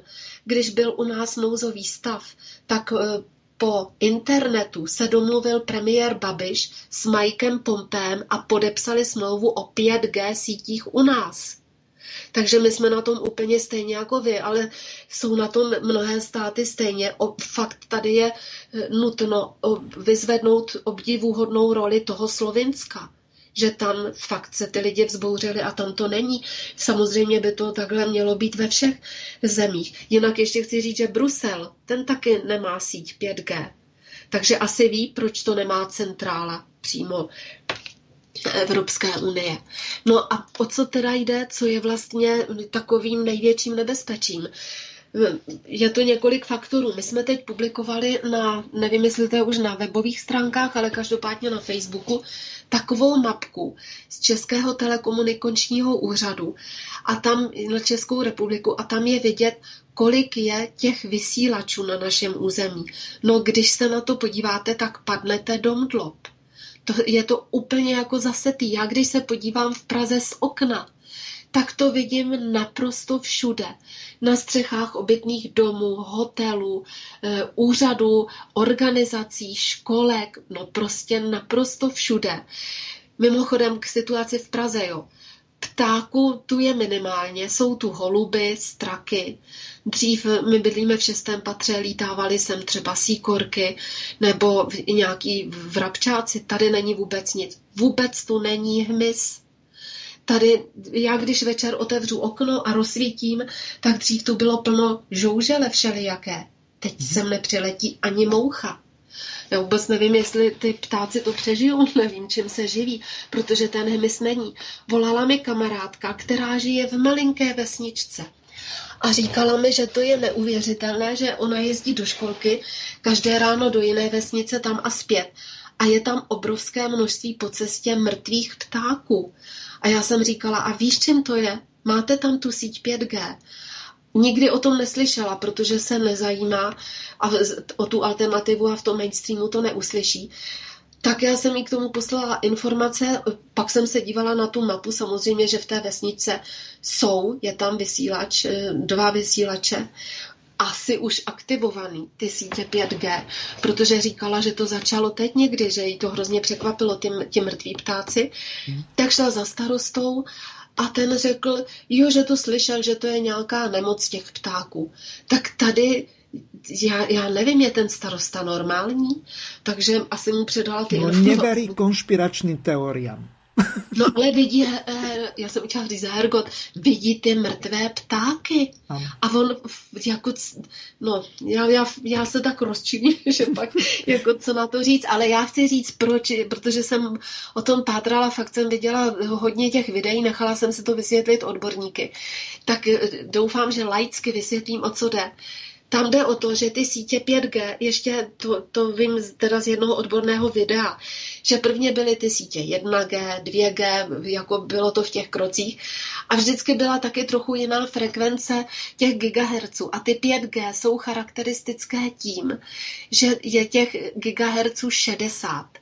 A když je šedé, když působí na tělo a speciálně na molekuly vody, a kyslíku 60 GHz, tak ono to mění strukturu kyslíku a tím pádem i vody.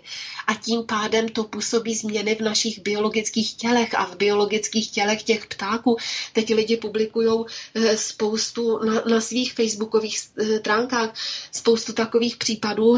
Ještě dám jeden, aby eh, bylo jasno, o čem hovořím. Nějaký pán si koupil kuřátka a teď jako se o ně mhm. staral, staral, měl tam nějakého kamaráda, asi jich měl 20, donesl je do, nesl do obyváku nebo do kuchyně na stůl v takové velké papírové krabici. A říkal, najednou se stalo něco neuvěřitelného. Oni začali poskakovat tak strašně a pípat, jako kdyby je ta papírová krabice jako hrozně pálila. A oni v minutě byli všichni mrtví, všechny mrtvá ta kuřátka byla, všechna. A pak jako pochopitelně potom šli, to se stalo asi hm, před týdnem nebo 14 dny a zjistili, že tam je ten vysílač 5G. Já nevím, jestli jako vysílají pořád nebo dvě hodiny denně, nebo jako tady u nás v České republice se říká, že jsou jako nějaká města, musí s tím ta radnice souhlasit. Teď byl případ v Jeseníkách, kdy zastupitelé a lidé nesouhlasili, nicméně vedení radnice stejně to 5G odsouhlasilo, ale vypadá vypadá to, že, že se to děje i tam, speciálně bych řekla fakt Prahu, anebo ty dva případy z těch malých vesniček, kde o tom nikdo nerozhodoval, zdali tam ten vysílač chce nebo ne a evidentně tam jsou. A evidentně na těch ptácích a na tom hmyzu, vždyť i pro boha, vždyť i ministerstvo zemědělství řeklo, že ubylo 80% hmyzu, to je oficiální informace, tak já nevím, se to zdá normální těm starostům a všem těm, zdá se to normální našemu premiérovi, který má Agrofert, zdá se mu to normální? No, t- takže vrátím se k těm 60 GHz. Takže těch 60 GHz rozbíjí ve všech živých organismech, protože e, živé organismy jsou tvořeny vlastně vodou a v součástí vody je kyslík, tak tam rozbíjí ten kyslík. A eh, ta, jak jsem řekla, ta 5G je charakteristická především tím, že to je naladěno na těch jako 60 GHz, protože ta, je, ono to aktivuje rezonanci ty dvoj, té dvojatomární molekuly kyslíku a tím vlastně jsou pak velké potíže s vázáním kyslíku na hemoglobin. A proto Italové s tím přišli, když pitvali ty lidi, kteří údajně zemřeli na koronavirus a měli úplně zčernalé plíce, tak zase můžete se to dočíst přímo ve zdrojích některých, eh, já nevím, jestli tohle přímo na tom Národním ústavu zdraví, když si dáte totiž Národní ústav zdraví Itálie a automatický překlad, ty překladače jsou dobré, takže takhle můžete zjistit spoustu autentických informací. Oni tam říkají, že ti lidé, které pitvali, měli fakt černalé plíce, ale že to vůbec neodpovídá jako nějaké chorobě, ale spíš tím, jako kdyby třeba byli ve výšce 8 tisíc metrů nebo 12 tisíc metrů. A teď to tam přesně popisují, že, měli, že, že se prostě nevázal hemoglobin na ten kyslík. Takže ti lidé nezemřeli patrně, to tam nebylo takhle explicité řečeno, na ten koronavirus, ale na, jako, na roztržení nebo na poškození těch molekul kyslíků v těle a tím pádem nemohl ten organismus fungovat. A největší počet těch úmrtí byl v severní Itálii. A když si dáte mapu rozesetí sítě v Itálii, tak největší množství těch 5G sítí je v severní Itálii. Takže tam byla i prokázána ta souvislost s tímhle. Takže se uvažuje o tom, je hypotetický předpoklad, je, říkáme hypotetický, ale pravda je asi 99,99 procenta, že to, že se v České republice očekává další eh, vlna koronaviru, takže to souvisí se zavedením, plánovaným zavedením těch 5G sítí, já už nevím, jestli ve 100% provozu na podzim letošního roku. Tak se očekává, že lidi budou eh, mít dýchací problémy, protože ty dýchací problémy v souvislosti s 5G evidentně mají. Já, jsem, já bych tady zacitovala, ne přímo, že bych citovala slovo od slova jeho slova, ale je to jeden američan, je to doktor, lékař, který se zabýval celý život um, hormonálním systémem. Je to doktor Klingard. A on právě natočil jedno video, je, natočil jich patrně víc, ale do češtiny byla přeložena jeho zásadní část, můžete se na to podívat na stránkách Aliance národních sil, a ta se, je, ta se jmenuje Co se děje ve světě o toxinech a sítích 5G. A on tam hned ze začátku té ukázky říká, že snaha těch nadnárodních globalistických korporací je vlastně vzít lidem duši, ale on to nemyslí ani obrazně jako doslova. Říká, že jde o to zničit epifýzu, fyzicky zničit. Protože epifýza je nejcitlivější částí lidské nervové soustavy. A teď to tam vysvětluje, že nejvíce tu epifýzu ohrožují čtyři věci. A to je hliník, který je všude ve vakcínách, v, těch, v tom e, atmosférickém inženýringu, tedy v chemtrails, jak se lidově, řík, lidově říká, s tím, že jako ochlazují planetu, tak vypouští do atmosféry hliník. E, máte to v, v nádobí, no prostě ve všech konzervách, všude, všechno, co je z hliníku. Takže co nejvíc ničí tu epifízu? Hliník, fluorid, to je fluoridovaná voda, zubní pasty, co si každý den dáváme do pusy. Musíte se vždycky koupit zubní pastu a podívat se, že tam není fluorid, jinak dáváte do těla jed. A glykof, glyfosát, čím to se hnojí tím všechno, naprosto všechno, takže to je v potravním řetězci kompletně. Takže to jsou ty tři věci. Hliník, fluorid, glyfosát a to, to poslední jsou Wi-Fi věže. A on právě říká, že to záření, teď to tam popisuje odborně, že to otevírá v mozku takzvanou hema, hematoencefalickou bariéru. A teď to vysvětluje, že když je funkční ta bariéra, tak se vám z těla nedostanou toxiny do mozku a zůstanou jako pod hlavou. Ale když funkční není, když je narušená tím zářením, jak to působí na membrány v buňkách a tak podobně, tak se toxiny mohou volně dostávat do mozku. Takže všechny tyto čtyři jedy, tedy ty tři reálné, hliník, fluorid, glyfosát a ten aktivační, ty Wi-Fi věže, takže všechny působí na člověka. A vlastně všichni, to jsme teď všichni, včetně dětí, co se narodí, včetně všech lidí, i když vlastně žijete v lese, když se snažíte žít co nezdravěji, tak tomu neuniknete. Tak, eh, tak jsme v tomhle prostředí všichni. A máme zvápe tělou epifízu. Ale ta epifíza, proto říkal, že jde o to ukrást lidem lidskou duši. Ta epifíza je přijímačem veškerých těch vyšších energetických polí, eh, jako těch, těch vyšších frekvencí, protože všechno kmitá. Já nevím, molekula v kameni nějak kmitá. Eh, když máte, jsou ty různý záření, gamma záření, ty molekuly, nebo jinak to kmitá, rengenové záření jinak kmitá a tak podobně. Takže epifýza zachycuje ty vyšší, ta, ta vyšší energetická pole. A to souvisí samozřejmě s myšlením. Třeba už jste určitě slyšeli termín noosféra.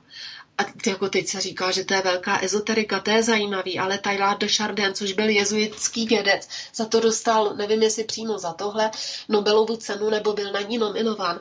Takže to jenom, abychom si ujasnili, že to, co je teď považováno za pseudovědu, ještě před pár lety mm, jako se za ní nepovažovalo. To je zase v rámci manipulace s tím lidským věděním. Takže eh, ta epifýza souvisí s myšlením a s kontrolou toho imunitního systému. A proto vlastně díky těmto čtyřem faktorům jsou lidi naprosto debali, debilizováni. A proto jsou tak nemocní. Teď já nevím, eh, když se narodí to děťátko, tak ho samozřejmě hned očkují, takže je taky nemocné. Ale jako kdo je dneska na světě zdravý? Možná Bill Gates, ale tento evidentně nemá v hlavě v pořádku a ti ostatní taky ne. Takže ten hliník a glyfosády, glyfosáty se v lidském těle a ve střevech spojují v nejrůznější chemické sloučeniny a ty pak putují do mozku. A jsou to vlastně toxic, toxické věci, kde ničí pomocí té Wi-Fi celý mozek a tím pádem celého člověka a celé tělo, protože mozek má v tom těle řídící funkci. A ten telekomunikační průmysl, proto jsem tady zmiňovala Český telekomunikační úřad, vy máte asi slovenský, ten telekomunikační průmysl si z celého toho širokého spektra frekvencí vybíral cíleně. Souvisí to taky s tou první, druhou, třetí, pátou generací. Tak si vybíral takové frekvence a on tam právě říká, že chce věřit tomu, že to dělali z hlouposti. Ale vlastně ve finále pak dochází k tomu, že to je tak synchronizovaný atak na lidské společenství, že to hloupost vylučuje. Systémová analýza vylučuje hloupost. Prostě je to, je to promyšlený atak na lidskou společnost. A on říká tedy, že vybírají e, takové frekvence, které destruují buňky a zejména, to jsem říkala, tu epifýzu, ale i jiné buňky, a že to, ta 5G ničí absolutně vše živé. A teď teda dochází k závěru, kdo teda tu realizaci 5G podporuje. Já jsem tady uvedla příklad našeho pana premiéra Babiše, který to podepsal po internetu asi tu smlouvu s tím Mikem Pompem, pak jsem uvedla starostu malé vesničky, takže to jsou politici nebo lidé jako z různých kategorií, tam místní samozpráva a pak eh, vlastně šéf české vlády. Ale chovají se stejně. A on právě říká, že ti politici a nadnárodní korporace a že ti nejvyšší, jestliže to podporují, protože to nebude ničit sousedy, ale bude to ničit i je samotné, jejich rodiny, jejich děti. Takže proč to pro Boha podporují? A on právě říká, a teď, teda, teď ho cituji přímo, že to lze podle jeho názoru vysvětlit jen tak, že jejich mozky byly ovlivněny nějakým vyšším destruktivním informačním polem, které nemůže být v podstatě lidské. Protože kdyby bylo lidské, teď už zase říkám já, tak by to byly sebevrazy, sebevrazy svý, své vlastní osoby, své vlastní rodiny a podobně. Protože je, ta 5G je jednoznačně proti životu.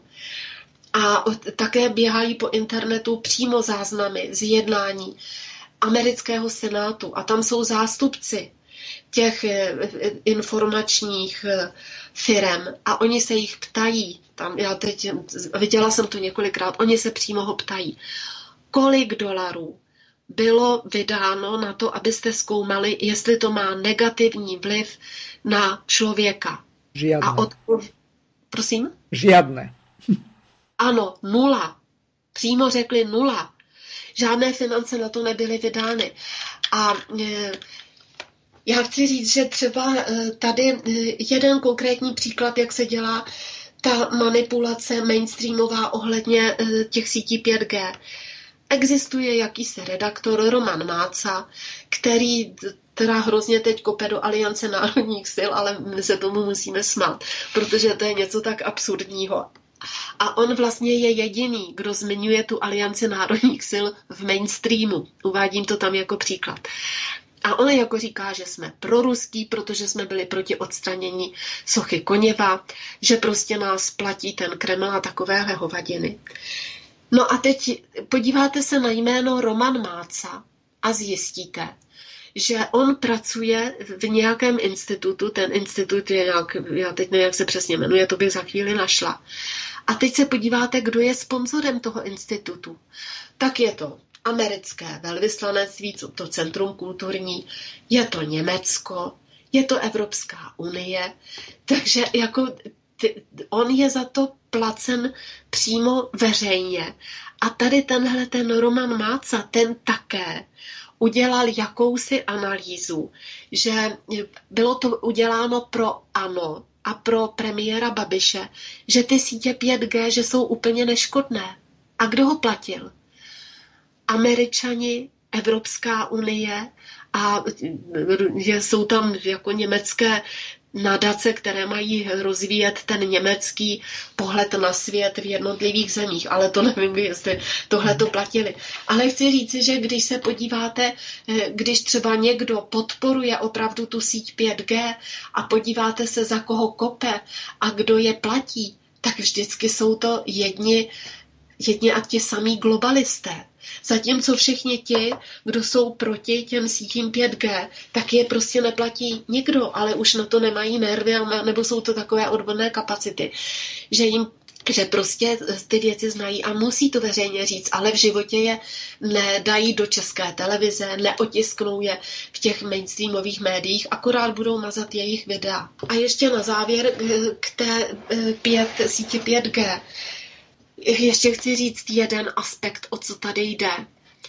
Že tomu vysokofrekvenčnímu záření, ještě chci říct, že ty sítě 5G to jsou nejen ty vysílače tady na Zemi, ale především je to 20 nebo 7, myslím 27 tisíc satelitů ve vesmíru.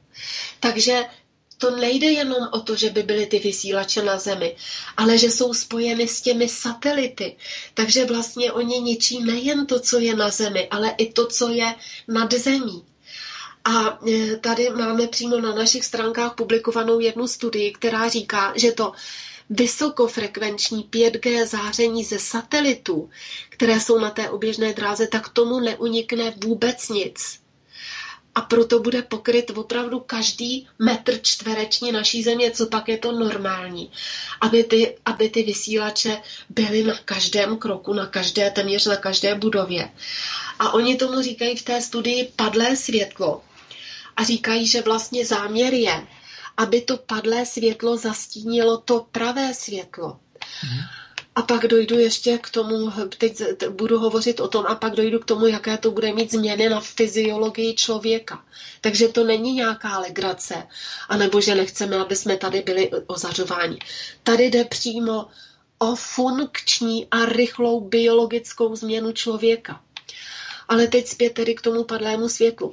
Takže to padlé světlo, tedy to, co je z těch 27 tisíc eh, satelitů na oběžné dráze, to je ten projekt Elona Muska, kterého pro boha, proč ho podporuje zatím ta Amerika.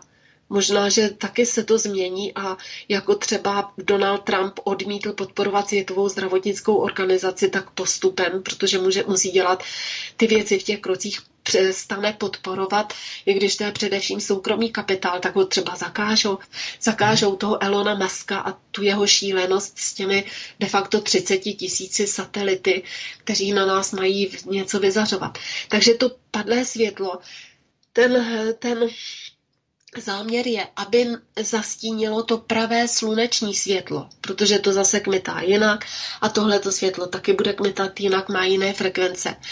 A my vlastně pak lidé nebudou vědět, to nerozeznáte svými očními nervy. Nebo není, není rozdíl, nebo to, to oko to nerozezná, jako vy to v hlavě nerozeznáte. Vliv to samozřejmě na ten oční nerv a na mozek má. Jaká, která ta realita je pravá a která je vlastně virtuální. Eh, má být zaveden, a to je přímo v těch, eh, v těch eh, propozicích toho projektu, má být zaveden takzvaný globální elektronický ekosystém. Takže se jedná o geoengineering absolutně nebývalého rozsahu, no globálního. A veřejnost se má domnívat, to je tu pořád, jak vám říkají, budete mít rychlejší internet, budete si stahovat rychleji videa, takže ne třeba za 10 sekund, ale budete to video mít staženo za 5 sekund. Pani tomu... doktorka, zastavím vás na chvíli. Já mám středoškolské a vysokoškolské elektrotechnické eh, vzdělanie. Pokiaľ by toto záviselo odo mňa, tak eh, ja by som sa vyhol akýmkoľvek eh, vysielačom, ten internet sa dá vrátanie telefonického signálu e, šíriť takým spôsobom, ako aj my dnes sa rozprávame napríklad cez Skype a cez desiatky iných hlasových komunikačných systémov. My tu nepotrebujeme byť ožiarovaný ešte aj nejakým ďalším signálom. Veď prečo, keď si uvedomím jednu základnú vec, 27 tisíc satelitov to stojí neskutočne veľké peniaze, neskutočne veľké náklady na ich vynesenie do vesmíru, na postavenie, alebo ako by som to povedal, stabilizáciu na tej obežnej dráhe. A no. ešte jedna veľmi zásadná vec. Prečo sa nezameriame na to, že rýchlosťou svetla cez optické kábly sa dá šíriť internetový signál. Takže my technologiu na toto máme a prečo si ničíme vlastné zdravie? To nechápem. No, přesně, protože o to vůbec nejde. To je nám jenom podkládáno, jako abychom byli šťastní a vítali to s nadšením, ale je vidět, že jde o něco zcela jiného a já nevím, kolik máme času. Já jsem...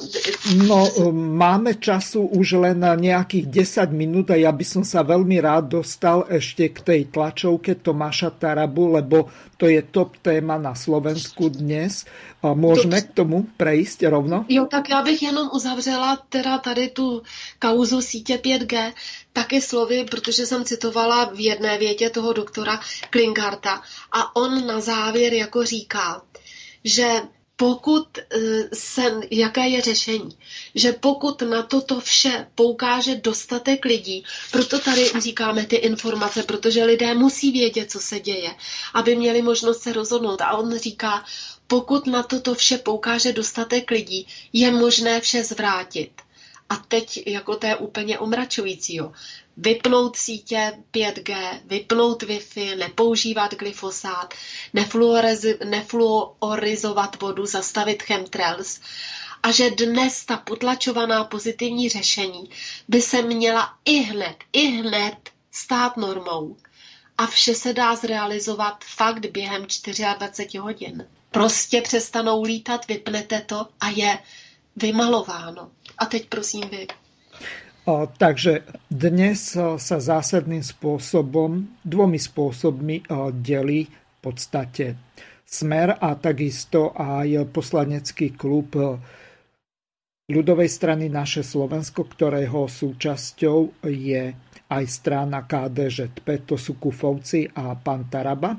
Takže pán Taraba je predseda kresťansko-demokratickej strany za život a prosperitu a teraz si vypočujeme tu jeho tlačovku, je to zhruba na 5 minút. Ako keby tu vznikol nejaký politický pakt medzi LSNS a stranou Smer. Každý, kto na tejto tlačovej konferencii bol, tak vie, že tu nezazneli žiadne slova o politickom pakte a nás žiadne politické pakty v tejto chvíli ani nezaujímajú. Ja som predstaviteľom kresťanskej demokracie života a prosperita a takto som začal moju predošlú tlačovú konferenciu a chcem to opäť zdôrazniť. Ja nie som členom LSNS a nikdy som členom LSNS som nebol. Takže nemám mandát, ani som nemal úmysel vytvárať politické pakty medzi LSNSM. A kto pozná situáciu v smere a vie, že Jan Podmanický a pán Kerry sú tam jedna, alebo bola jedna malá fragmentovaná hodnotová platforma, ktorá síce dokázala v minulosti presadiť veľké veci, že strana Smer dnes je liberálna strana a všetky tie následné kroky, ktoré, tie ataky, ktoré voči pánovi Podmanickému smerovali, toto všetko len potvrdzujú. Je to dobré si uvedomiť, do akej miery liberáli sú ochotní zájsť, keď chcú hodnotovo atakovať svojich možno nejakých domnelých hodnotových protivníkov. Ale na tomto mieste chcem aj poďakovať, že neby tejto dezinformácie, tak možno by sa veľmi veľa vecí nevykryštalizovalo tak, ako sa vykryštalizovalo. Jan Podmanický bol nútený opustiť smer, nie preto, že by mal škandály, že by svojim výkonom politiky robil čokoľvek zlé pre stranu Smer, ale musel odísť len a len preto, že sa verejne aj v minulosti nebal postaviť za hodnotovú politiku a za politiku presadzovania ochrany práv detí, žien a rodiny. Jednoducho obhajoval normálne Slovensko. Tí, ktorí nás dokázali hneď rýchlo odmietnúť, tak boli aj predstavitelia, ako pani Anna Záborská. Pani Záborská bola medzi prvými, ktorá povedala, že v slovenskom parlamente nie je treba, aby vznikla nejaká hodnotová platforma. Myslím si, že najlepšia odpoveď pre pani Anu Záborskú prišla pred dvomi dňami, kedy ona sama seba už zadefinovala de facto, že ona nie je pro life, ale ona je pro choice. A toto sú slova jej dlhoročného súputníka, pána Vladimíra Palka, ktorý sa nestačil diviť, keď pred dvomi rokmi pani Záborská sa, sa snažila v KDH atakovať Alojza Hlinu a hovorila, že on je de facto liberál a musia kvôli tomu z KDH odísť. A A dnes pani Záborská, keď bola pozvaná na Koberček pánovi premiérovi, tak ustúpila úplne zo všetkého toho, čo slubovala svojim voličom. A toto my robiť nikdy nebudeme. My sme neprišli do tohoto parlamentu, aby sme politikarčili, aby sme sa báli navzájom komunikovať pri presadzovaní toho, čo my sme našim voličom slúbili. Ak liberáli prídu s akoukoľvek šialenou víziou, s novými zákonmi, ktoré nemajú ani podporu vo väčšinovej spoločnosti, tak to názvu, že to je presadzovanie práv. Ale keď hodnotoví politici chcú presadzovať normálne zákony pre normálne Slovensko, tak počúvame o tom, že ťaháme Slovensko do nejakej kultúrnej vojny. My sme prišli do parlamentu presadzovať zákony v prospech detí, v prospech žien, v prospech rodín a my toto robiť budeme. Na druhej strane som bol prekvapený, ako verejne sa proti nám na svojich internetových platformách postavil Milan Mazurek. Ja som v novembri 2019 sa veľmi výraznou mierou zaslúžilo to, že vznikla relatívne široká koalícia štyroch politických strán, ktoré na kandidátke tej piatej strany LSNS dali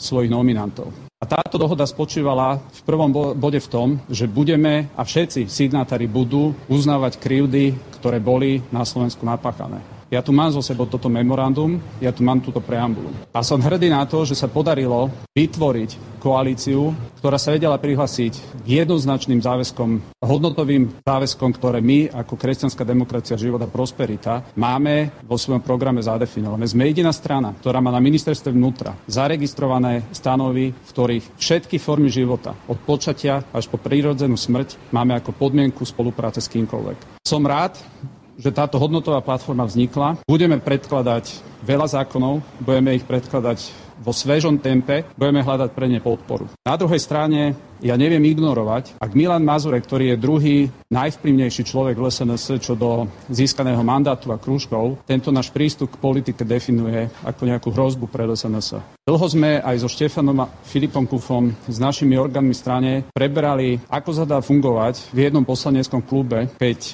sme definovaní ako nejaká hrozba. My sa necítime hrozbou pre LSNS a určite naše kroky v ničom LSNS neškodili a neškodia. Prieskumy, ktoré boli aj zverejnené zverejnené dokazujú, že nešli percentuálne dole v ničom. To znamená, že necítime žiadnu ťarchu, že by sme spôsobili svojou politikou v SNS. Na druhej strane nedá sa fungovať v klube, keď nie Marian Kotleba, ale Milan Mazurek bude definovať každý náš kontakt s nejakým iným politikom, každú našu iniciatívu tými termínmi, ako to použil na internete.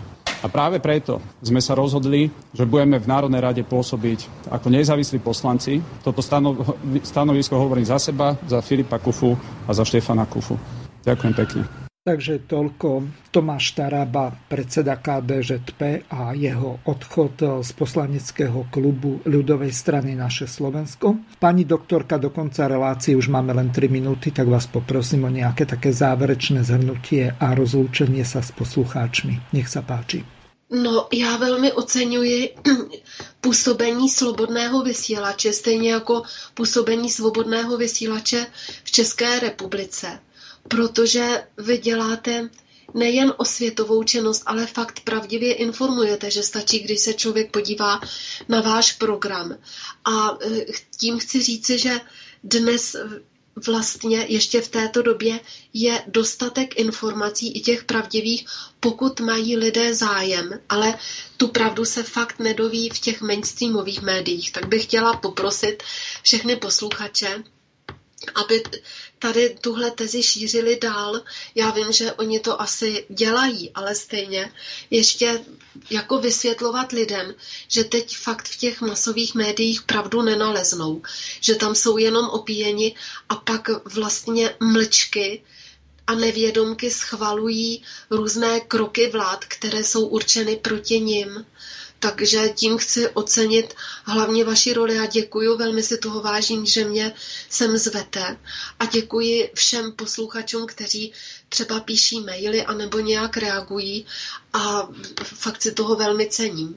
Děkuji. Ja vám tiež eh, veľmi pekne ďakujem, lúčim sa s vami a takisto aj eh, v tejto relácii s našimi poslucháčmi, ale budeme pokračovať ďalej v relácii Slovenské korene s pánom Williamom Hornáčkom, takže Teraz sa rozlúčim, pani doktorka, s vami dám tam ten záverečný jingle a potom budeme pokračovať s pánom Williamom Hornáčkom a jeho autorskou reláciou Slovenské korene. Takže prajem vám pekný deň a, a je mi cťou vás aj na budúce pozvať a za túto účasť v relácii vám veľmi pekne ďakujem. Do počutia.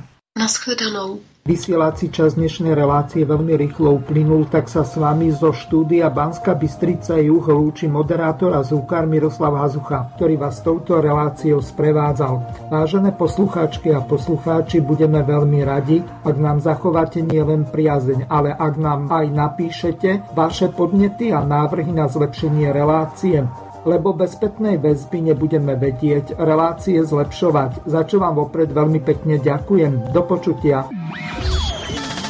Táto relácia vznikla za podpory dobrovoľných príspevkov našich poslucháčov. Ty, ty sa k ním môžeš pridať. Viac informácií nájdeš na www.slobodnyvysielac.sk Ďakujeme.